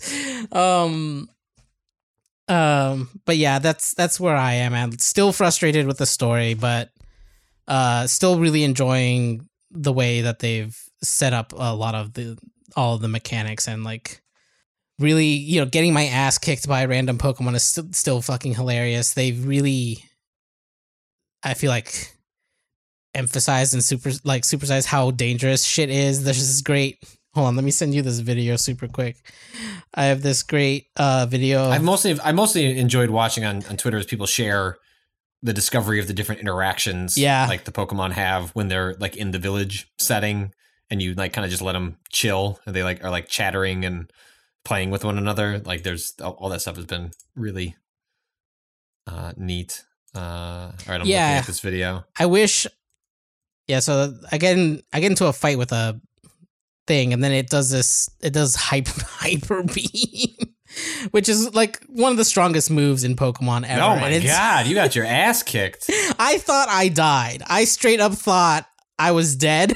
that explosion was so big. I wasn't even that close to my Pokemon, and I still got hit by it. that octopus didn't hesitate either Nah. like, I'm gonna fuck this I'm gonna fuck this guy up I'm gonna destroy you. Um, and that part is still really fun. There's still uh been really surprising and fun uh moments like that where it's just like, oh, of course, this is one of the most powerful moves in the Pokemon games. It's gonna be like huge and bombastic when you see it play out in like to scale. Um, and yeah, it's like so much of the like physics, I guess, or like the physical. That's not physical because it's fucking a Mhm. game, but you know what I mean. So much of the Yeah. physical aspects of this game are really great.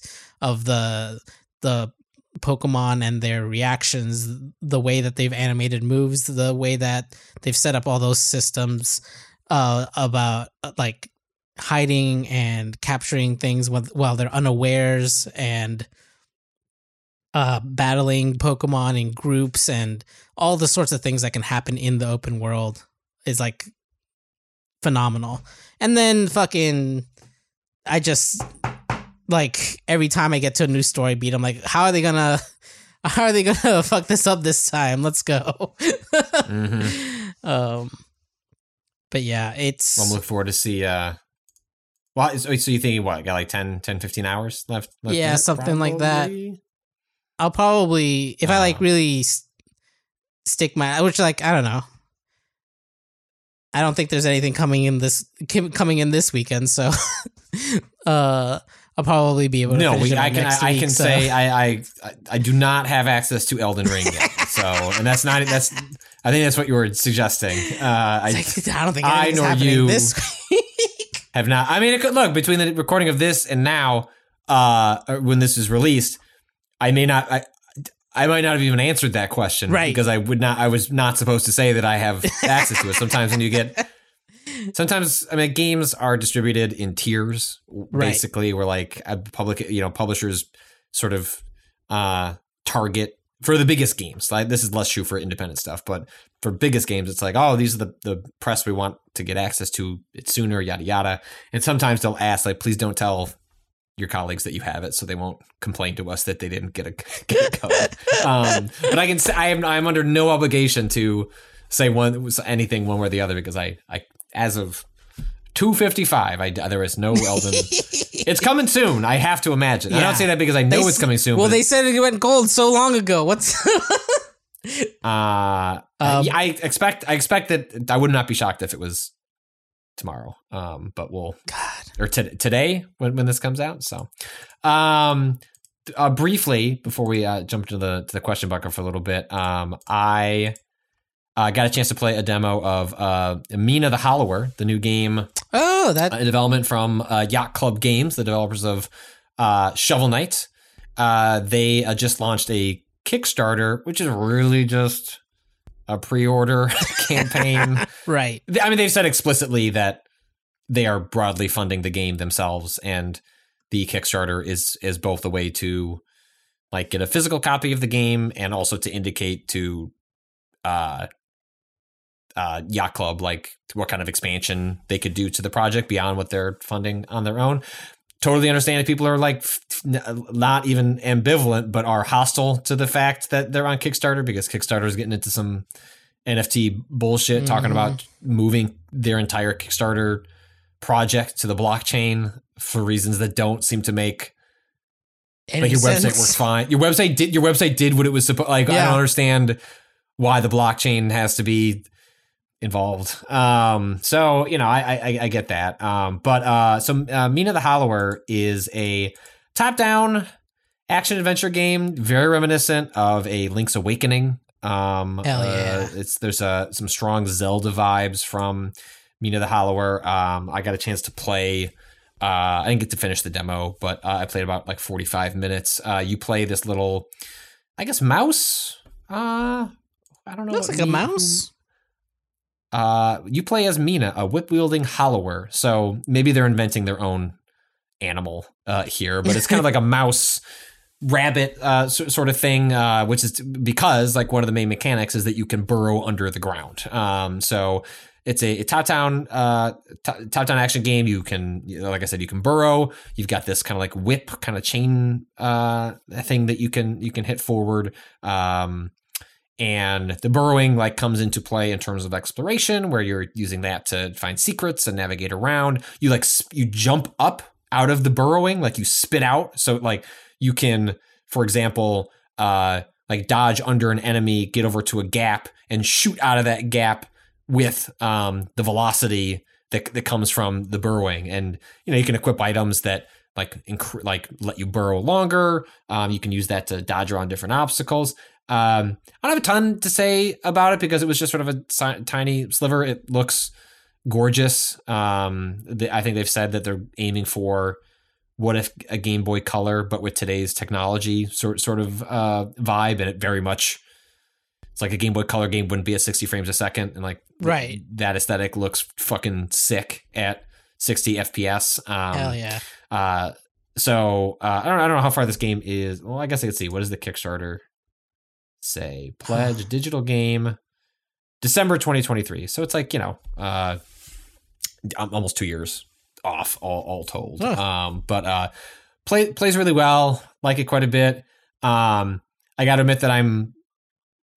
I I don't. I, I cannot speak to this with any authority, but like they've been hiring a lot of 3D artists. So Huh. I, I I wonder if this is not actually the the big main project that uh, Shovel Knight is or uh, uh, Yacht Club is working on. This you know speculation has been, you know, okay they they made an NES game, which Shovel Knight. do- Where do they go from here? Do they go to 16 bit or do they jump all the way to you know N64 3D Right. 3D era and and do something with that? And so I don't see much evidence of what you need three artists for here. Yeah, it doesn't Um, look But e- even it, a lot of sprite work, a lot of uh, you know, a lot of sprite work. It's, you know, it's it's very much what they they, they you know uh, had going on, like just really detailed, well animated yeah, uh, sprite work uh, going on here. Like that is that is that is well maintained here. It's a it- it- look if if this is all they're making, if this is their big ne- next project, that great. Like this looks awesome. Um, but I, I I sort of suspect that maybe they've got something else uh, going on. So I don't think that demo is available. It is very playable, so I wouldn't be shocked if that became something they uh, Yeah, I was kinda released sup- at some point. kind of surprised just looking at the state of some of the the videos and stuff that still that far off. You know, they show Yeah. they show like a lot in like these trailers that they're they're posting. It fe- like the the slice that I played, maybe it's just a very polished, you know, as they say, vertical slice of Right. like this is what we want the entire game to to feel like. I mean, it, you get an exploration section, you get a uh like a whole dungeon leading to a boss. I didn't make it to that boss, um, but uh, uh, yeah, it's just a really sharp, really good playing game. Not at all what I would have expected this developer to work on next, and right. um, that's always a pleasant surprise when you get completely taken aback by um, something that uh, studio that you like is working on something really cool. So yeah, that's uh, Mina the the Hollower um, coming sometime late next year. Uh, let's jump into the bucket. Okay, so this first one uh, comes in from oh shoot, let me attribute the name.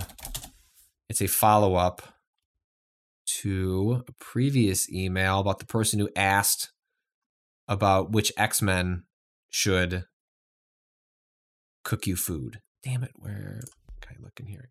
Oh, okay, here we go. Find it. So this came from. Uh, I want to read this email again. Great. I want, I want people to go on the journey, which is uh, this comes from Jacob. Uh, this is originally we answered this with Natalie and and Kato and myself uh, last week, week ago. The masses need to know who is your favorite X Men character. Which X Man would you most like to make you dinner? Which X Man would you absolutely not let make dinner for you? Thank you for your time. Follow up. I literally cannot parse that last sentence. Not let make you dinner. I have no idea. English is garbage. And my takeaway from that, our collective takeaway was like, oh, you know, maybe English not the first language of Jacob, and what he's realizing is it's a shitty, contradictory language that doesn't make a lot of sense. Very reasonable. I think we all all agreed. Well, Jacob wrote in again. Accountability post. English is in fact my first and only language. I sent the email after a full day of essay writing Uh, as my uh modafinil i don't know do you know what that modafinil was wearing was wearing off um and i think words just stopped happening also english is garbage well we're still in agreement we're all we're all the way there uh for what it's worth glob is the only x-men you should accept food from um Kato, i'm going to show you glob Glob? Hello? Oh my god. um this is a uh, an image has been pasted to Oh my god. Kato myself of a I mean, like, um, if you've seen the movie The Blob, or like, you know, like the big pink gelatin slime thing, imagine that, but there's a skeleton inside. Like, you could see the skeleton inside the blob. It has a vaguely humanoid shape. Um, also, there are intestines Yeah. working, no lungs, No. but intestines, and an eye, Eye. like a, bi- a big eye, Not in the on the socket. forehead. Yeah. and not in the sockets. Um, Uh, uh, I am going to look up Blob X Men wiki, and oh, importantly, this uh, this piece of art um, has uh, Blob proposing that someone eat some food they made. So, are they some Okay. Eoxa. Um, What's I'm looking up Eoxa. look at look at this? Uh, Or Loxa? Is it copy. Loxa? Is that an L? this this person has got to have Glob has got to be a food boy, and there are two eyes. Um, Laksa is a spicy noodle dish popular in Southeast Asia. Sounds delicious. Uh, the young mutant Robert Herman, Earth six one six. The young mutant. This is from the the, the Marvel section of fandom.com. Oh no! The young mutant named Glob Herman has a skin that is completely transparent and made up of bioparaffin or living wax, leaving his skeleton exposed. Though he lives with other mutants, Glob Herman easily stands out. You know, no shit. He now runs with the New Mutants. Uh, origin story Glob uh, Herman grew up with a father who hated mutants and a mother who supported their family. When Glob mutated, his father started. Oh, when Glob mutated, his father started lashing out at him, treating him as a target to take his anger on. Then one night, his mother snuck him out of the house and drove him to Westchester and left him there after Professor X was publicly revealed to be a mutant. Um, Important note. that doesn't explain why is he a what's the glob? Uh, Important to note the f- here: the the eyeballs actually have eyeball tendrils going into the skull, even though they are Mm. much higher. Like you can see in the second one that you had sent, you can see that bit much clearer, which is fun. Uh, why? Bob Herman's body is made up of a bo- blah. This wax is highly flammable, allowing him to light himself on fire. He can also fling bits of himself. why? I, I, why? There are certain organs that are here. We've got eyeballs. We got in- intestines. But then Mm-hmm. that's it. Everything else is transparent, and you can see his skeleton. Yeah, I don't get it. Um, I'm uh, I'm apparently he's a good insight. cook, though. He's got food in both of these pictures, and it looks Yeah, I'm gonna. I'm looks good. If uh, the if an X Menologist could write in, give us some more further context on the constant food association with old, old Herman over here. Please, uh, someone at please let us know. someone at, uh, At- Manny right. Myers. Mm-hmm. mm Yeah. Well, yeah. Yeah. Honestly, yeah. That, I guess that might be where we get it from. Uh, this comes in from Keith. This is for you, Kato. Ooh. Since Bungie just got bought by Sony and Destiny is a fran- or got bought by Sony and Destiny is a franchise in which I have spent approximately five thousand hours. What do you think your hour count is at? This is me asking, not the. Um, Keith. definitely are uh, floating around the three to three Okay. or four thousand. Uh, I decided to ask a gun question. What's your favorite gun you have looted slash used in a game, and why? My favorite gun to loot was Year One Gjallarhorn, Gjallarhorn, uh, which I got yeah. in Year Three, uh, whilst dead at Atheon in Vault of Glass. My favorite gun to use, however, is the rocket launcher from Unreal Tournament '99 because it was such a versatile weapon. It felt chunky but responsive. Had a secondary chunky is a good word. Had a Mhm. secondary firing mode where you accumulated multiple rockets and shot them out in a volley. You you could not be more correct, Keith. That that weapon in UT99 did fucking rule. Uh, I played a ton of hours of CTF Face. I think that's Facing Worlds, the best multiplayer map of all time, with low gravity and rockets only. Oh, the fun we had without loot, battle passes, microtransactions, or XP grind. Cheers for Toronto, Canada, Keith. Um, Huh. I'm just going to agree with him on the on the on the UT99 weapon Yeah. front. The nail gun from Quake One also Ooh. extremely satisfying. Uh, what is your favorite Destiny weapon? Oh God. I mean, there's so there's too many.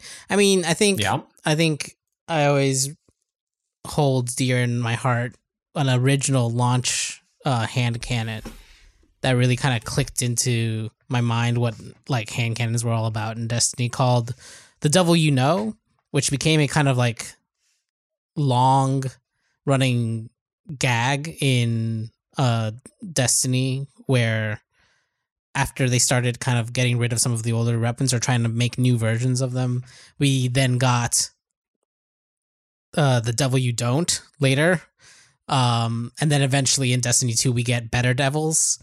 Uh and it's just like it's a it's it's a you know legendary weapon which means it's like kind of like your baseline weapon. It's not an exotic. It doesn't have anything particularly special about it except that it just uh the, its rate of fire was perfect it like re kind of um it, it it had that really good feel where it kicks really hard but then the rate at which it like the gun comes back down and you're ready to shoot your next shot has a really satisfying like uh rhythm and cadence to it that felt really Mhm. good um it's just like a, a perfect workhorse weapon that I used all through Destiny 1 uh, I don't like Better Devils in Destiny 2, unfortunately, but the Fatebringer in Destiny 2 kind of has a similar cadence going for it. Um, I think, however, I do have to shout out uh, one exotic weapon, the Risk Runner, a pretty, uh, you know, uh, everyone gets it nowadays. They they added it to a quest for any new player, uh, which I think is great because it's one of the better exotics out there. Uh, it uh, it's an SMG that rips through uh enemies, and whenever you get hit by a specific uh by electricity, like any arc uh damage, you gain a shield, and then all of your shots start arc arc will will uh what's the word I'm spread electricity to other nearby enemies and it just feels so good to just like take out six enemies by killing one of them and the electricity just kind of spreads through the whole group it's it's beautiful i love the risk runner it's a it's a wonderful gun Uh, that sounds very good. Uh, this comes from Cody from Australia. Patrick, hey Waypoint Crew. Patrick expressed surprise in a recent podcast the idea that Formula One racing also had a Formula Two. I still contend. That's amazing surprising. On that note, sequel to formula I one wonder. I Formula Formula Two Origins, Formula One. Uh, on that note, I wonder if he knows the name origin of the video game series F Zero. I do not. I'm going to look that up now. Uh, let's see, F Zero. like the game f-zero Is it just saying Formula Zero? Is that I that? guess. that's what they're. I guess that's the what he's implication. that would be amazing that would make sense because there's like Uh, the fastest cars that are the fastest vehicles that have ever been raced in the galaxy or whatever right i'm not actually super uh knowledgeable of any of the f-zero lore but I guess Oh. it doesn't. It's just Formula. Yeah, it's just uh, formula it's just zero Formula Zero. There's no. There's no funny. other like fancy. that's good Uh, that's good. I never put that together. yeah no Wow. me either until just Well, because yeah. I wouldn't have assumed there was a Formula Two. But Right. now there's a Formula Two. The numbers could go in any direction. anyway formula negative one that'll be the next one uh, Cody, thank you for bringing that to my attention. That's a amazing delightful piece of trivia to to now know. Uh, Tom from New Jersey. Highway pointers. While idly browsing gaming sites the other day, I made a weird discovery. The PlayStation RPG Shadow Madness is getting a Steam re-release in two weeks, published by Bleem. Yes, Bleem. This is a side note. If you don't know what Bleem, is, Bleem was a uh, company known primarily, and this is why they're going Bleem. Yes, Bleem. During the uh, Dreamcast era, they attempted to release a quote legal emulator for, I believe, PlayStation One uh, games for the uh, for the Dreamcast, where you could. Boy, I forget how it worked. Um, I believe it was where you could insert a disc of a game you owned, and it like the Bleem software would somehow. Okay, I'm re- I'm reading this now. Uh, da da da.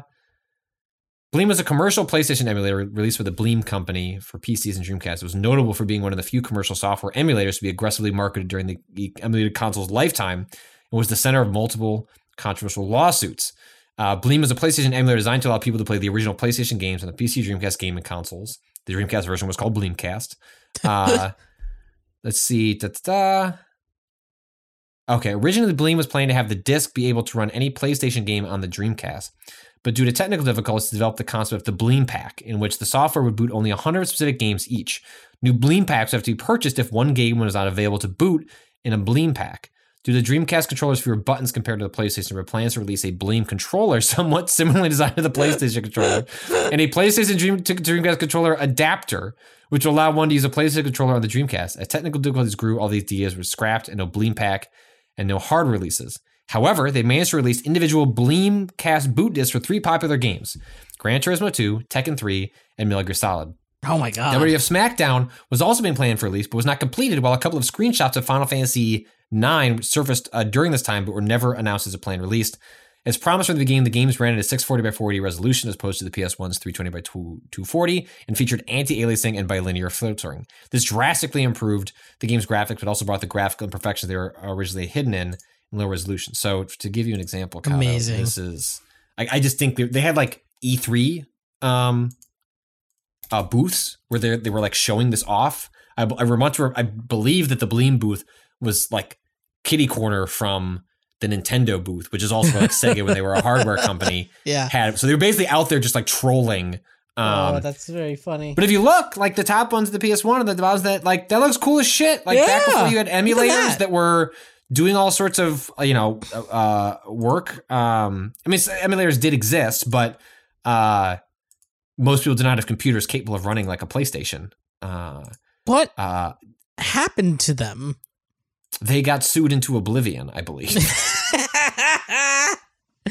um, because Uh, if you're gonna rebuy something, well, the industry would prefer it if you paid for them. Um, anyway, so that's just an aside to set up why uh, Tom from New Jersey was being like Bleem. Uh, Shadow Madness, if you don't, I can't. Why is that brand still around? Okay, Patrick, mark away. Has anyone done a feature about how why Bleem is still a brand in 2022? Shadow Madness, if you don't remember, was a mediocre RPG that was super hyped as the West's answer to Final Fantasy VII. It was promptly forgotten because it wasn't anywhere near as good as Final Fantasy VII.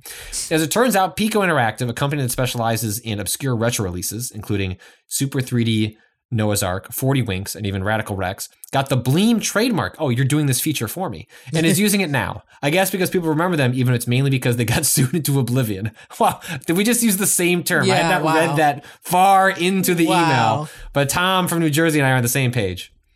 This got me thinking, what other defunct and infamous brands do you think might inexplicably make a comeback someday? Also, are there any other uh, older games that you know weren't very good, but are you happy to see a re-release of anyway? My answers are Titus. Uh, they were awful, but hey, people remember them. And the aggressively mediocre Hunt for Red October SNES game I played too much as a kid. Oh hold my on, god. Hold on. Hold Rob on. is going to play the Hunt for Red October SNES game at some point.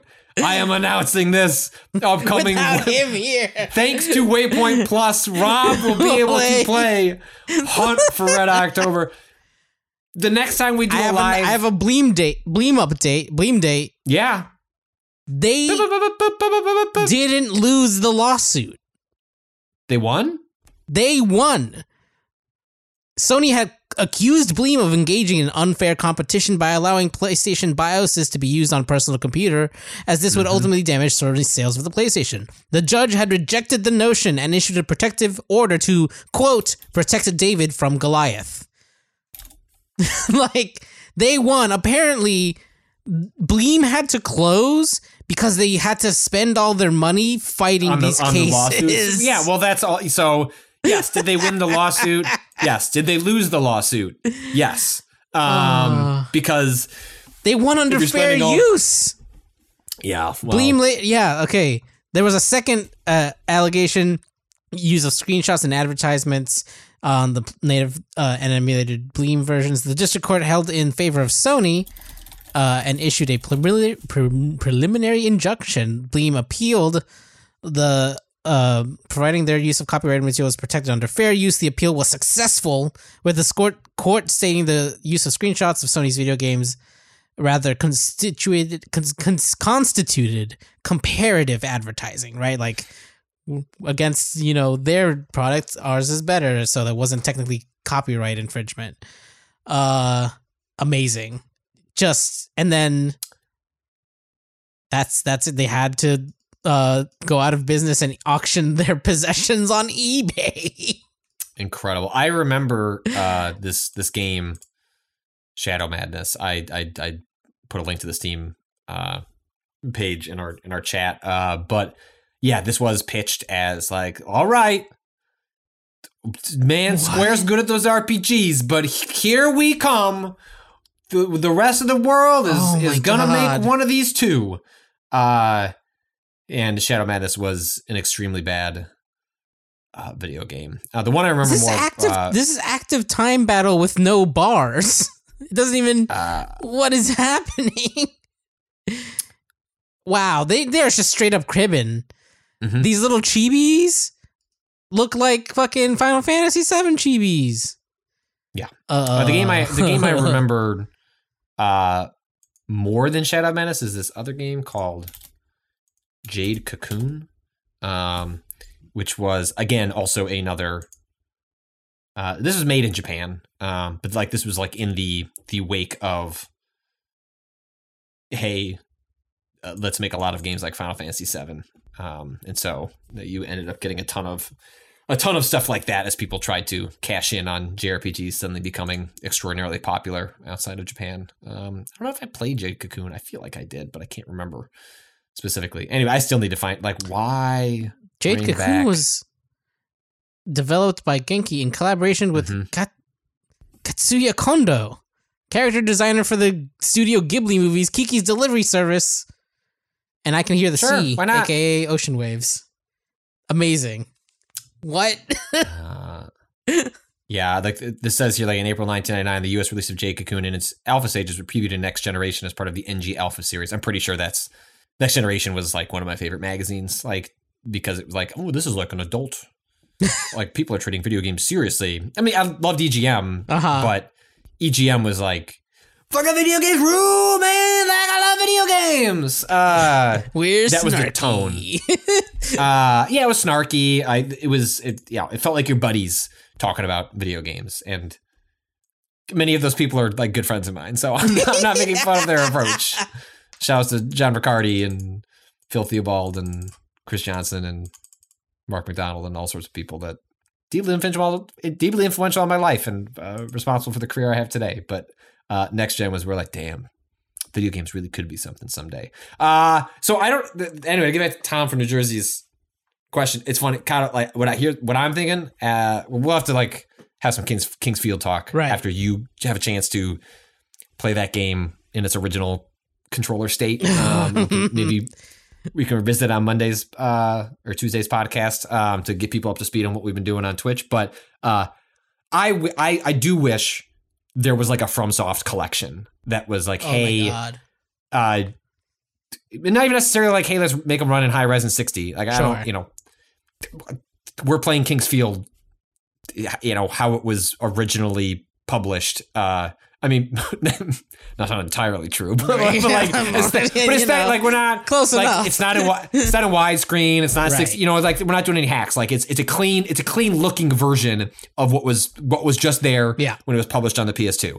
And I still think it looks great. You know, for for what it is, for what it's trying to accomplish. And but especially in a post Dark Souls era where even myself, uh, knowing that FromSoft was a studio making things for a long, long time before they hit it big with the Souls games, I think there are so many people that would like have a blast doing what we're doing, checking out King's Field 4 on the PS2, or going as back as far back as to like the you know King's Field games on the PS1, all Right. the Armored Core games, uh, Eternal Eternal Ring is another uh, FromSoft game that I, I know people think fondly of. Evergrace, another FromSoft game that people think fondly of. Like those are all from the PS2 era when they were making all these different kind of action uh, adventure games. Uh, it's just a bummer that those games are not widely accessible, and I think there is. I don't know that you could like announce a King's Field 4 remaster and like get get hype necessarily, but I think if you put like a King's Field collection, um, that would be awesome. And I, I would just, I, I'm obviously uh, like there's a bit of like re- recency bias having just played King's Field 4 or like we're I don't know a one fifth through King's Field 4.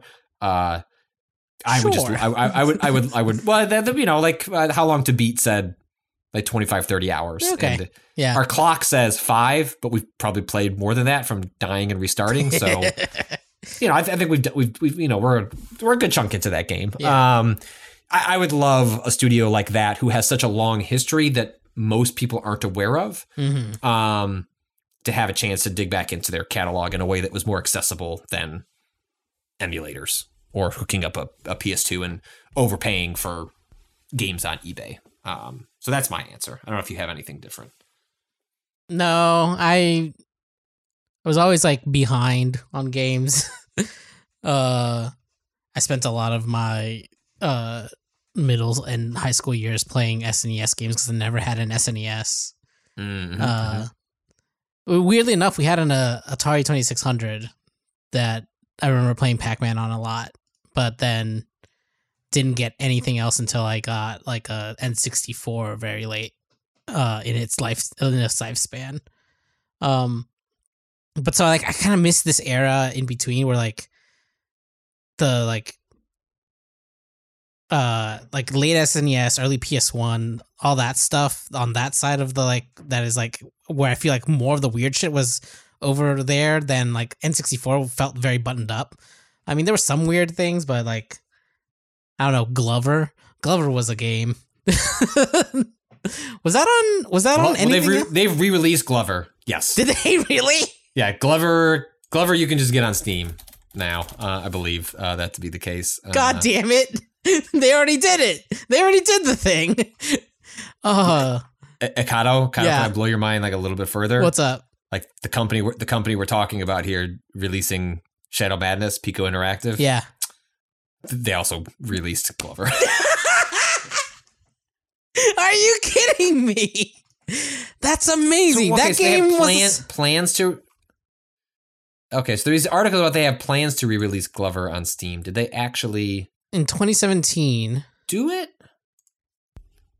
Let me load up Steam. Man, Steam applications just They load so acquired fast on my the new- my the new property from Atari SA. Uh, the company has since stated their intent to produce and re-release Glover for newer platforms, But as they well didn't as release it yet. finish and release the N64 version of Glover 2. Wow, they're gonna finish Glover 2.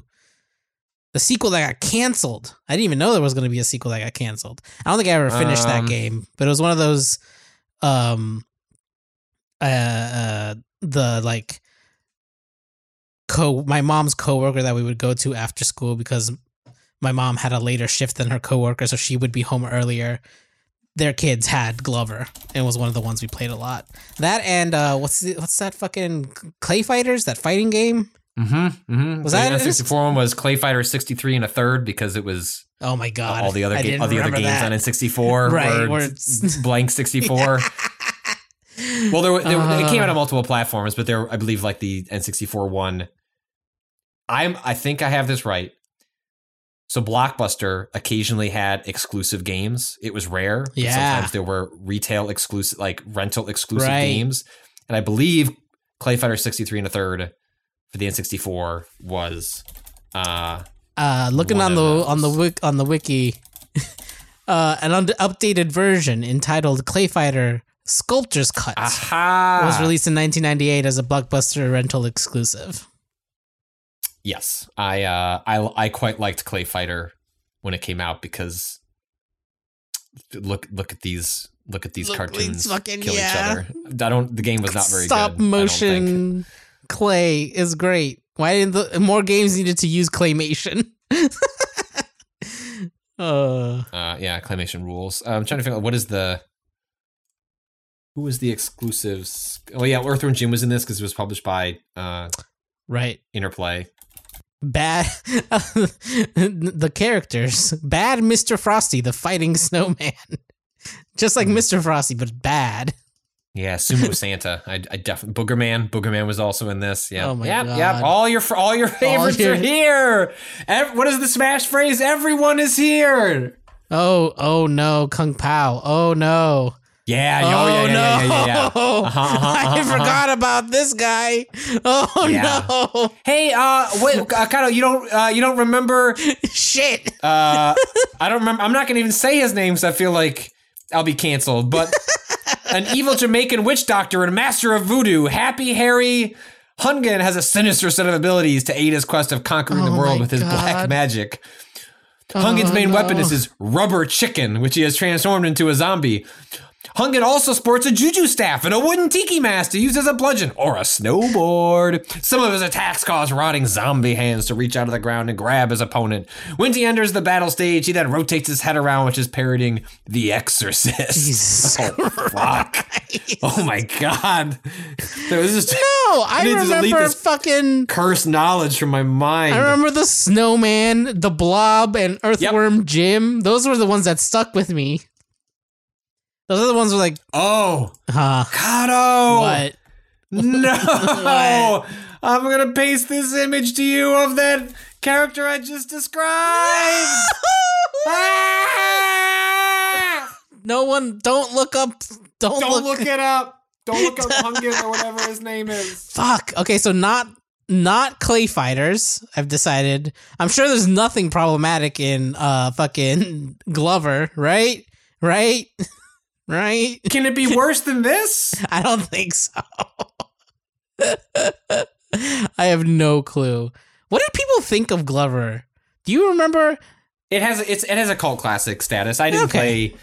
I didn't play it. I, I, I like the box art is like impossible to forget, and especially if you had an N64, Yeah. you were desperate. You were just like desperate for anything to play on it. So I'm sure I played it, but I don't. I don't remember much about it. It sounds like they were. Me The either, other than it was like very weird, which I enjoy. Like just like Yeah. what the yeah. fuck is this there were a lot of- mechanic of bouncing on a ball with a hand? Like what? well, I mean, you know, people liked Mario 64, so people made lots of yeah. Weird Uh, cutesy. platformers. gimmicky pl- platformers, and it sounds like I don't know. As of December 2020, they were teasing a Kickstarter to re-release Glover and um, maybe finish Glover 2, but that none of that seems to seems to have happened. So They're you know. waiting. They're waiting until this this podcast hits. Then they'll know Yeah, it's time. yeah, This is the exactly. Ah, this is the the, Glover signal. God. Uh, all right. Well, that is going to do it for the podcast. Um, if you want more from Waypoint, you can follow us at Waypoint on Twitter uh, and Waypoint Vice on Facebook and YouTube. Uh, you can follow us on Twitch at Waypoint.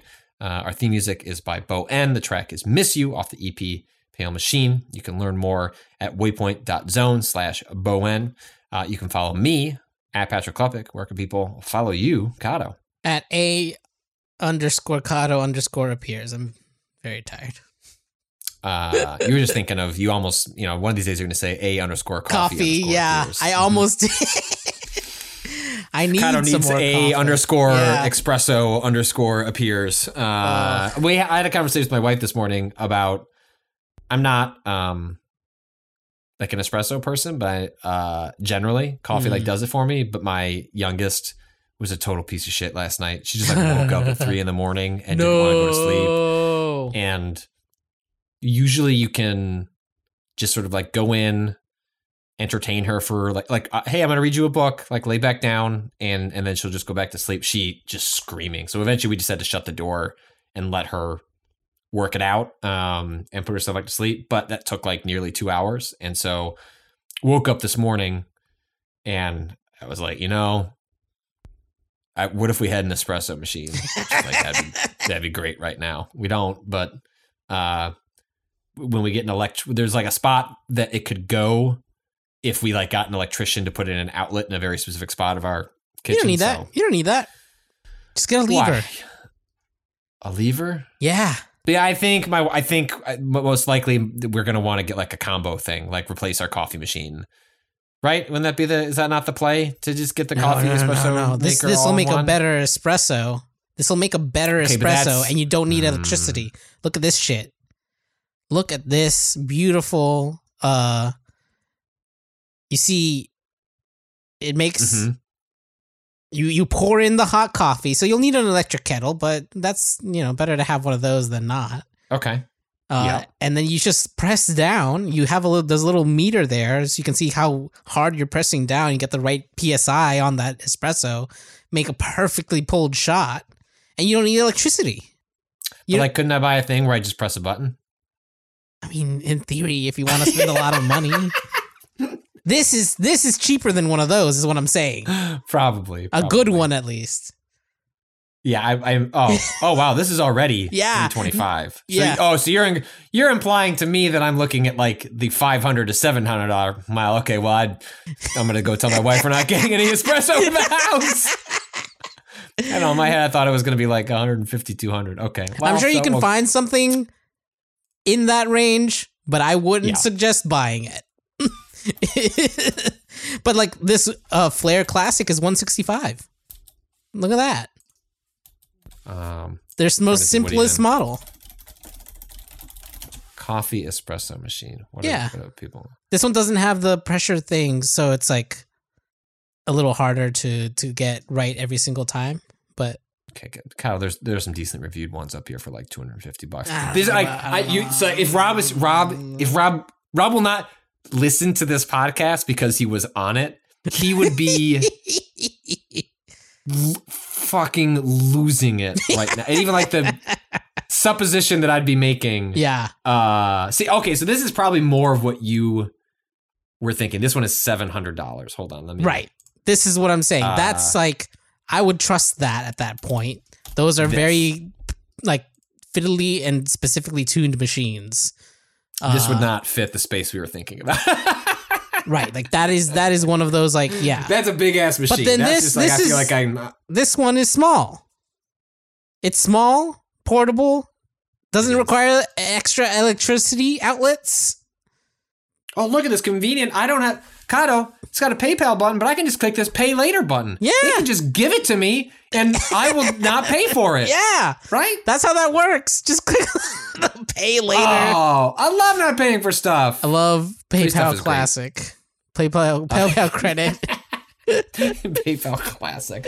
All right, that's gonna do it. We'll be uh back next week um, with two more podcasts, streams, more King's Field, more. What else is happening next week other than King's Field? Um, Uh, I think we're finally getting around to our Waypoint 101 presentations. yeah, that might be next Friday. Yeah, that'll I be next that- Friday. Oh, uh, at the top of the week, actually, big uh double stream planned for the new Crusader Kings update. Gita Oh, and right. Emily and Rob are going to be checking out Crusader Kings. I forget exactly what the update actually entails, but the streaming embargo will be up Monday, so I believe Monday afternoon is what we're shooting for. So tune in for that. I think that's the case. Yeah, and then uh, I'm not gonna jinx it yet, but uh, when when you listen to this, in theory, there should be some cool news going around uh, related to Waypoint. So Yeah, look we'll out. talk more about that next week. It'll be very. If, and when Hakato hits publish, if it's already happened, it'll be very obvious. Otherwise, when it does happen, Yeah. it will it will then be obvious. But Yeah. um, I, I don't want to jump ahead of uh, anything in case this podcast somehow goes live before um, that gets around. But uh, we'll have more to say about that uh, next week. Uh, but until then, fuck capitalism, except when it allows us to do cool things. Then I guess we just deal with it. Go home.